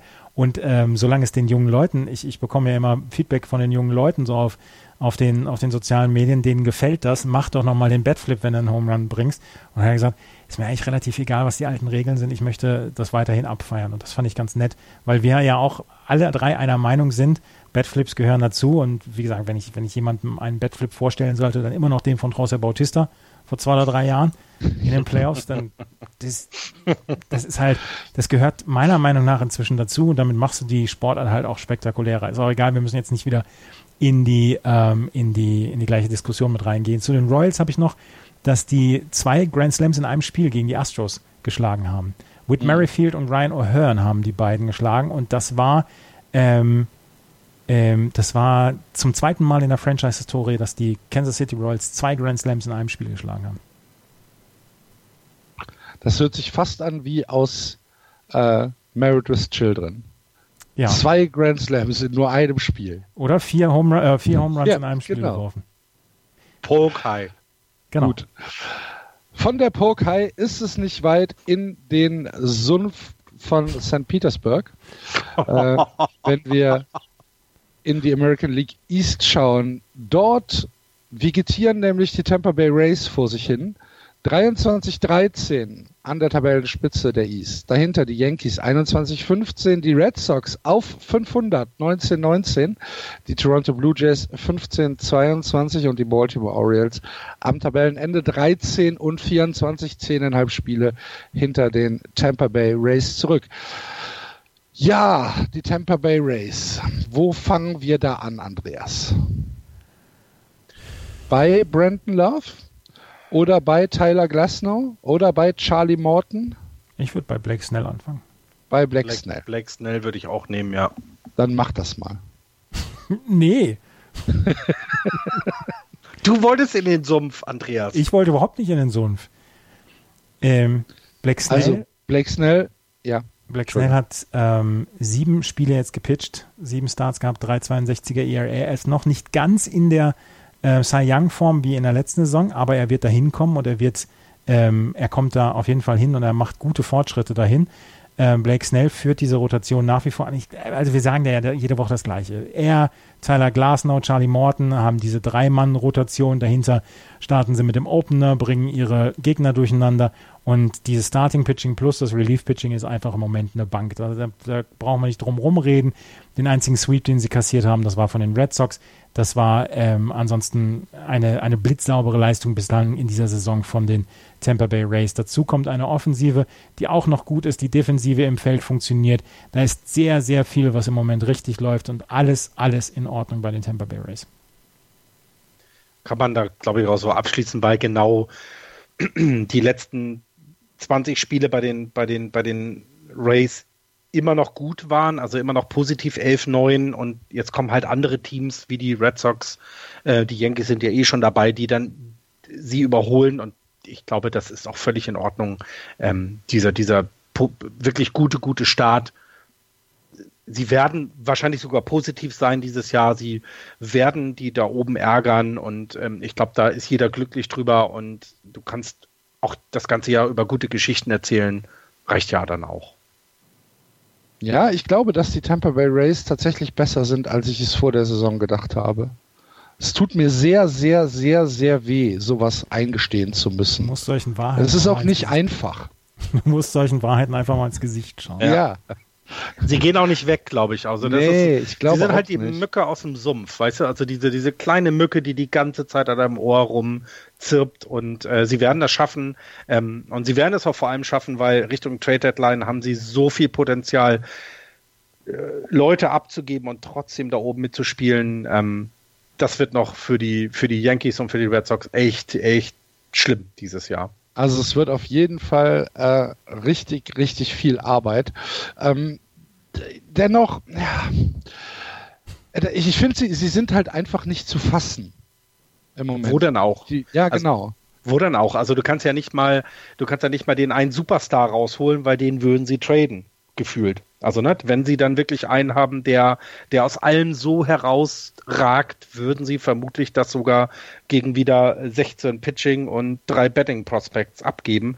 Ähm, das sind halt die Rays und ähm, ihr müsst, ihr müsst euch damit rumschlagen. Das äh, ist halt so. Ich finde das mit der Mücke im, im dunklen Raum in der Nacht, wenn es sowieso schon 30, 35 Grad sind und 700 Prozent Luftfeuchtigkeit, finde ich das nicht so schlecht. Man schlägt sich die ganze Zeit selber, aber die, die scheiß Mücke erwischt man nicht. Ja. Wie findet ihr heute meine Metaphern? Ich finde, ich bin heute on point. Ich bin in Mid-Season-Form. Ja, Muss mal aufpassen, dass du nicht von irgendeinem dubiosen Philosophie-Podcast abgeworben wirst. mit, mit Wolfram Eilenberger. Ja, genau. Lass uns lieber über die Yankees. Steile Thesen mit Tees. Tees, Tees Thesen. Genau. Genau. Tees Thesen Temperament. Ja. Ist so offensichtlich, ist so offensichtlich. Mhm. Das ist doch durch einen Staatsfunk bezahlt. Komm. Weiter hier. Yankees. Weiter hier. Giancarlo Stanton, 10 Tage. Aaron Hicks, 10 Tage. Didi Gregorius 60 Tage, James Paxton 10 Tage, Luis Severino 60 Tage, Greg Bird 10 Tage, Aaron Judge 10 Tage, Troy Tulowitzki 10 Tage. Das war nur die letzte Woche der New York Yankees. Joe Ursula ist noch Day-to-Day -Day hinzugekommen. Ja, aber Day-to-Day. Habe ich rausgelassen. Und vor allem Ursula als Nachname ist doch, also, naja. Ähm, Aaron Hicks kommt wohl wieder diese Woche, äh, dieses Wochenende. Sie spielen gegen die Tampa Bay Rays. Und äh, Aaron Boone hat gesagt, sie, sie haben wohl Aaron Hicks jetzt bald wieder. Einer, dann ist die, die Injury List nur noch bei zwölf Leuten. Und wenn Gio Ursula nur Day-to-Day -Day ist, ist sie vielleicht sogar nur noch bei elf Leuten. Das wäre die niedrigste Stand seit Anfang der Saison. ähm, er braucht aber wohl, nee, Hicks hat, hat ähm, drei Rehab-Spiele schon gehabt für Class A Tampa aber in elf At-Bats hitless und ähm, wird heute wohl noch einen Off-Tag haben und wird dann morgen wohl zum Team stoßen. Das ist schon hart, ne? Also die Yankees haben, haben schon, also es ist schon hart. Und das sage ich jetzt in dem vollen Bewusstsein, dass ich es, ja, also dass ich es nicht so schlimm finde für mich jetzt. Aber aber und am, am, Ende der Saison bereuen wir, wirst. Wahrscheinlich, wahrscheinlich. Aber das ist schon eine brutale Injury List, die die Yankees da im Moment mit sich rumschleppen. Ich bleibe dabei und sie sind, und es ist alles in Ordnung. Sie sind zwei Spiele ja, hinter ja, den Tampa Bay Rays. Absolut. Die, die haben den Pimmelpropeller im Moment all, an der anderen. Aber, aber komplett. Komplett, weil da so Leute eben, wir haben die Namen gerade genannt, die, die jetzt auf die Injured List gehen, hatten wir vor der Saison noch nicht mal als, als, als gefühlt irgendwie in der Nähe äh, der Starting-Lineup der, der, der Yankees. Ja. Ja, mit also, Gio Ursula hat Ursula, niemand gerechnet. Ursula Nein, das ist aber auch der Einzige, der auf Day-to-Day -Day steht, Leute. Naja, aber, aber Giancarlo Stanton, Didi Gregorius, James Paxton, Luis Severino, äh, Aaron Judge, Troy Tulowitzki, äh, Jacoby Ellsbury, das sind dann natürlich sind das Day-to-Day-Player. Das hast du, ja, ja aber das, das hast du jetzt, das hast du jetzt falsch verstanden. Das hast du jetzt falsch verstanden. Wir sagen, es, sie bekommen im Moment von Leuten Produktionen, die Yankees, mit denen wir vor der Saison noch nicht gerechnet haben. Okay, da gehe ich komplett mit, aber das hat Florian nicht gesagt. Doch, die kommen jetzt auf die Injured List, also eben mit Ursula, der Day-to-Day -Day ist. Der Talkman ist jetzt auch zum noch Beispiel. verletzt. Ah, okay. ah, ne? so muss ich denken. Entschuldigung, so, ja. ich war also, eine also, Ecke zu früh abgebogen. Und ich finde, die Yankees sind ähm, also ich möchte gleich auch noch auf die positive Geschichte in dieser Liga kommen, auf die Boston Red Sox, ähm, sind die Yankees eben wirklich eine Überraschung, mit ihren Verletzten so weit oben zu stehen und eine äh, Performance von Leuten zu bekommen, wo man es nicht erwartet. Ähm, und das wird, glaube ich, verdammt eng und spannend werden in diesem Jahr wie letztes Jahr auch und darauf können sich alle ja freuen. Also tatsächlich. Ich glaube, dass, also neben der National League East ist, glaube ich, gerade die American League East so offen wie lange nicht. Ja, ja, mag sein. Habt ihr mitbekommen, dass sich ähm, die Yankees über Yusei Kikuchi oh, äh, ja. beschwert haben? Mhm. Hatte unter der Mütze was Braunes. Was, was ja, hatte unter der Mütze Substanz. Aber es ist so lustig. Es ist so lustig, dass das ganz, ganz, ganz selten von den Teams angesprochen wird. Aaron Boone ja. hat gesagt, er wusste das von Anfang an, aber er hat trotzdem nichts gesagt und er hat gesagt, wir müssen dann trotzdem den Ball treffen. Das mit dieser Substanz, dass die dieses Pine dieses, äh, dieses Pinienharz da nutzen, da sagen die, die Teams oder auch die Spieler, mir ist es lieber, der hat irgendwas an der Hand und trifft den Ball mit 95 Meilen mit einer ordentlichen Kontrolle, mhm. als dass der, die, die Hand verschwitzt ist, er wirft den Ball falsch und, und trifft mich am Kopf. Und deswegen wird das ganz selten und nur in den alleroffensichtlichsten Fällen angesprochen. Und gerade diese Geschichte mit, mit, mit Dings, mit Kikuchi heute, das haben die Leute alle schon relativ schnell gemerkt, mhm. aber es hat keiner angesprochen. Es war halt nicht einfach so wie äh, vor zwei Jahren, wo sich, wer war das denn noch? Es war Dings, der, sich, äh, der jetzt bei den Pirates. Pineda? Pineda? Pineda, genau, Michael Pineda, genau. Pineda, der sich das halt einfach an den Hals geschmiert hat. sagst du, ey, sei doch nicht so doof. Ja, genau.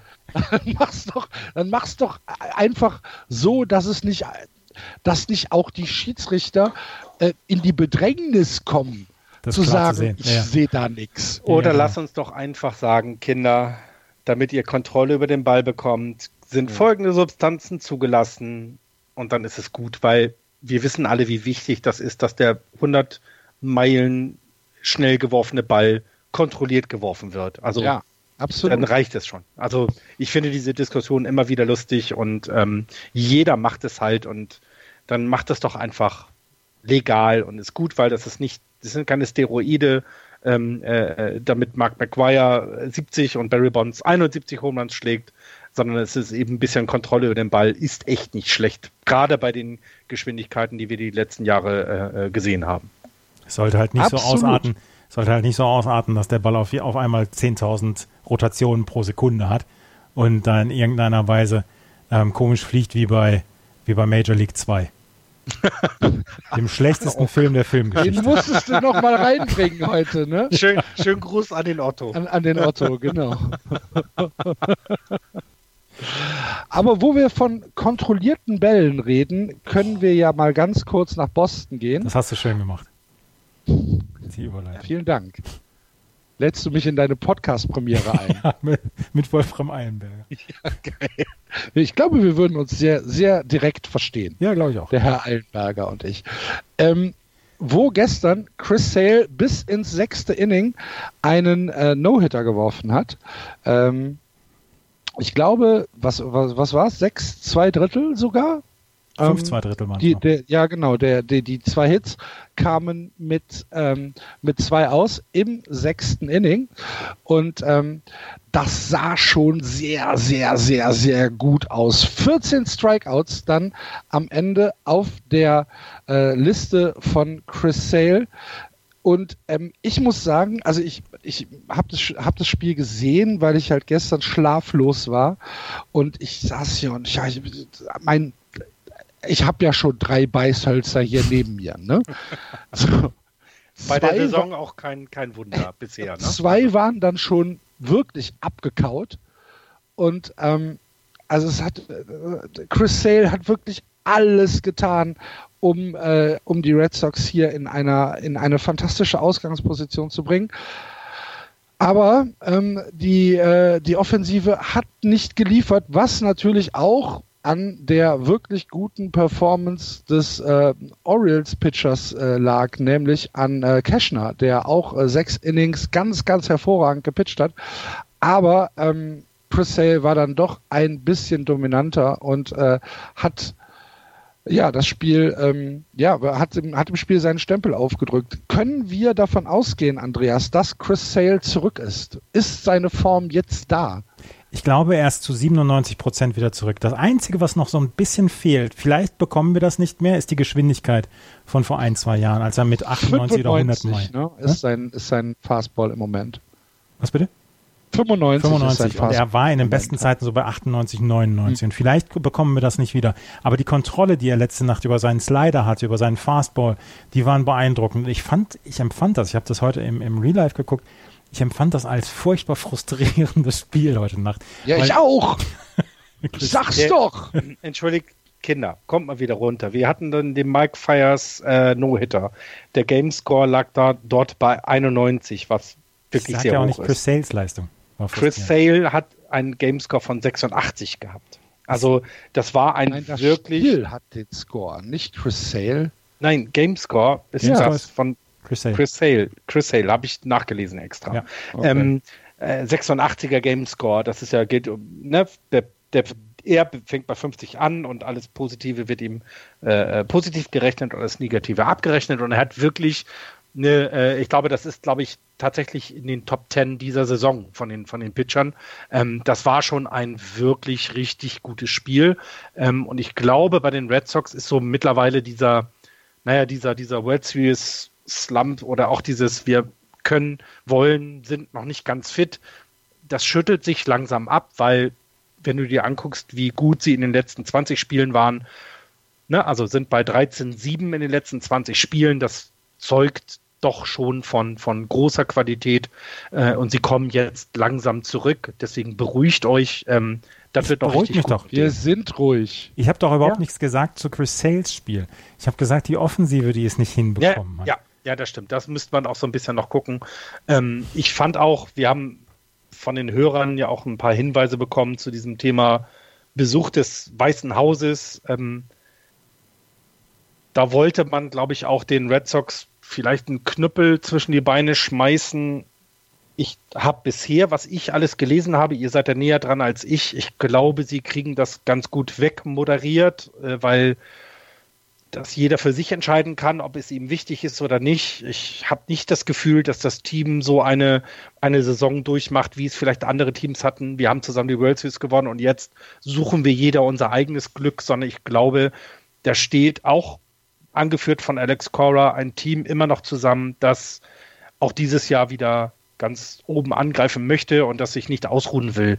Also Vielleicht nehmen wir die Hörer ganz kurz mit. Ähm, für die Hörer, die es nicht mitbekommen haben, die Red Sox sind äh, ins Weiße Haus eingeladen worden. Als amtierender World Series Champion bekommt ja dann ähm, der, der, der, der Sieger bekommt dann eine Einladung zum Präsidenten ins Weiße Haus.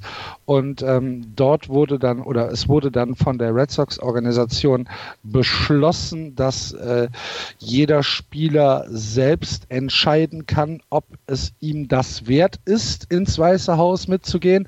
Und dann wurde eine Liste veröffentlicht, die ähm, sehr nach ethnischer Diversität aussah, nämlich dass äh, bis auf JD Martinez, der äh, Cuban American ist, kein ähm, kein farbiger beziehungsweise kein Latino-Spieler auf der Ja-Liste steht, sondern dass die Ja-Liste ausschließlich aus ähm, Caucasian-Spielern äh, bestand. Und äh, da haben wir uns dann auch so ein bisschen im, im Chat hier unterhalten und haben gedacht, oh, oh, oh, oh, oh, ob das ein gutes Zeichen ist und ob da äh, vielleicht im Clubhouse Stress herrscht. Alex Cora sagt, das Clubhouse ist nicht gespalten. Äh, wir sind weiterhin die Red Sox vom letzten Jahr und äh, alles ist gut. Ich weiß es halt nicht. Ich bin nicht dabei. Ähm, wie es, also letzte, letzte Nacht, das, das können wir jetzt nochmal gerade zu Ende erzählen. Letzte Nacht hatte dann Jackie Bradley Jr. einen Game-Saving äh, Home Run Oh ja. Ja. im elften Inning, als er, als er den, den Home Run quasi geklaut hat von den Baltimore Orioles. Danach gab es den, den Home Run von Andrew Benintendi, der an, am Ende den Sieg gebracht hat. Alex Cora hat gesagt, mit ähm, Jackie Bradley Jr. war ein Schwarzer, der den, den Home Run Rob gehabt hat. Alle haben sich mit ihm gefreut. Äh, Mit Andrew Benintendi haben sich auch alle gefreut. Hier passt alles zusammen. Was ich, ähm, was ich trotzdem bedenkenswert finde, ist, und was ich, was ich, was ich schade fände, ist, wenn es sich wirklich da in zwei Lager aufgespaltet. Und wenn dieser, wenn dieser Präsident da in den USA eins kann, dann kann er sehr spalten. Ich habe nicht damit gerechnet, dass er das auch bei meinem Lieblings-Baseball-Team schafft. Ich hoffe es nicht, dass er es schafft, weil eigentlich die Jungs haben letzte Saison so eine fantastische Saison alle zusammengespielt. Ich hoffe es nicht, dass dann so ein, ein Bruch durch die Mannschaft geht, nur wegen eines dusseligen Präsidentenbesuchs. Aber es haben dann auch alle gesagt, ähm, alle von beiden Lagern haben gesagt, es ist die eigene persönliche Entscheidung, ob man hingeht oder nicht. Die eine Gruppe fährt jetzt, fliegt jetzt nach Hause, die andere äh, fliegt nach Washington und wir, äh, wir äh, finden uns dann am Freitag wieder, wenn wir wieder spielen und alles ist gut. Ich hoffe, dass man, dass das kein, keine, keine hohle Phrase ist, sondern dass wirklich alle sagen, okay, so machen wir es und so wird es dann auch weiterlaufen und dass der Erfolg sich dann auch einstellt, weil das Team kommt jetzt so langsam ins Rollen. Auch wenn ja. David Price und Nate Eovaldi im Moment auf der Injury List stehen und man bei David Price nicht weiß, wie lange das dauert und bei Eovaldi auch nicht weiß, wie lange es dauert. Aber Sale kommt so langsam wieder und ähm, das sind die, das sind die positiven Nachrichten. Und vor allen Dingen Mookie Betts nach seinem wirklich schwachen Start ist jetzt im Moment wirklich sehr, Richtig sehr gut drauf, ja. ja. Und ich glaube auch diese, diese Geschichte rund um, das ist ja auch so ein bisschen das, was wir von außen mitbekommen, was der Präsident dort tut die Leute sitzen jeden Tag nebeneinander. Und ich glaube nicht, dass sie sich angucken und sagen, du bist jetzt Trump-Wähler und du bist nicht Trump-Wähler und sich damit auf die Fresse hauen, sondern die kriegen das alles miteinander hin. Und die haben es letztes Jahr gezeigt. Und ich sehe auch, ihr habt das angesprochen im Chat, aber ich sehe bisher von außen und ich bin sehr weit weg davon überhaupt keine Trennung in diesem Team, sondern gerade was du beschrieben hast, das sieht mir immer noch danach aus, nach einem Team, was dieses Jahr auch wieder auf die World Series in Angriff nehmen wird und richtig gute Chancen hat, das auch wieder zu, zu, zu schaffen. Meinen Segen haben sie. Gibt es noch was zu Toronto und Baltimore zu erzählen? Vladimir Guerrero Jr. ist nicht gut drauf. Ich glaube, der wird nichts. Ja, sehr gut. Sehr gut Nein, es, gab, es gab echt schon wirklich Berichte, wo du liest, dass der ja nicht so performt, wie sie alle das erwartet haben. Und ähm, das ist gruselig. Manchmal, wenn du so diese Presse dann liest oder, oder auch so die Erwartung von den Leuten. Und ich finde das immer wieder krass, wie viel Erwartung Menschen in so einen jungen Spieler setzen. Und wenn er eben in der ersten Saison es nicht schafft, das gleich wieder anfangen zu zweifeln, lass den weiterspielen, der wird uns noch richtig viel Spaß machen. Mein Vater, Gott hab ihn selig, hat immer gesagt nach der ersten Enttäuschung, was willst du denn mit dem? Hast du doch einen Bruder? Ich habe drei. Ist der, ist, bist du der Jüngste? Ich bin der Jüngste, ja. Ja, da bist du es geworden. Ja. ja. Okay. Sind wir durch, oder? Ja. Dann war das Just Baseball für diese Woche. Der äh, Hinweis, wenn ihr euch auch für deutschen Baseball interessiert, auf mein Sportpodcast macht Andreas äh, den Podcast Swing and a Miss, wo es um die deutsche Baseball-Bundesliga geht, zusammen mit Tim Collins. Immer wieder hörenswert. Schaltet da gerne ein, abonniert euch Swing and a Miss auf mein Sportpodcast. Ansonsten äh, freuen wir uns natürlich über eure Kommentare bei Facebook, bei Twitter und über eure Rezension bei iTunes, wenn ihr da Bock drauf habt. Äh, wenn ihr dieses kleine, äh, kuschelige Hobbyprojekt ein wenig unterstützen wollt, gibt's auf justbaseball.de einen Spendenbutton. Da freuen wir uns natürlich auch drüber. Und ansonsten bleibt uns nur zu sagen, gute Woche, schönes Wochenende. Nächsten Donnerstag hören wir uns dann wieder. Das war Just Baseball. Vielen Dank fürs Zuhören. Macht's gut. Play Ball. Tschüss. Tschüss. Ciao.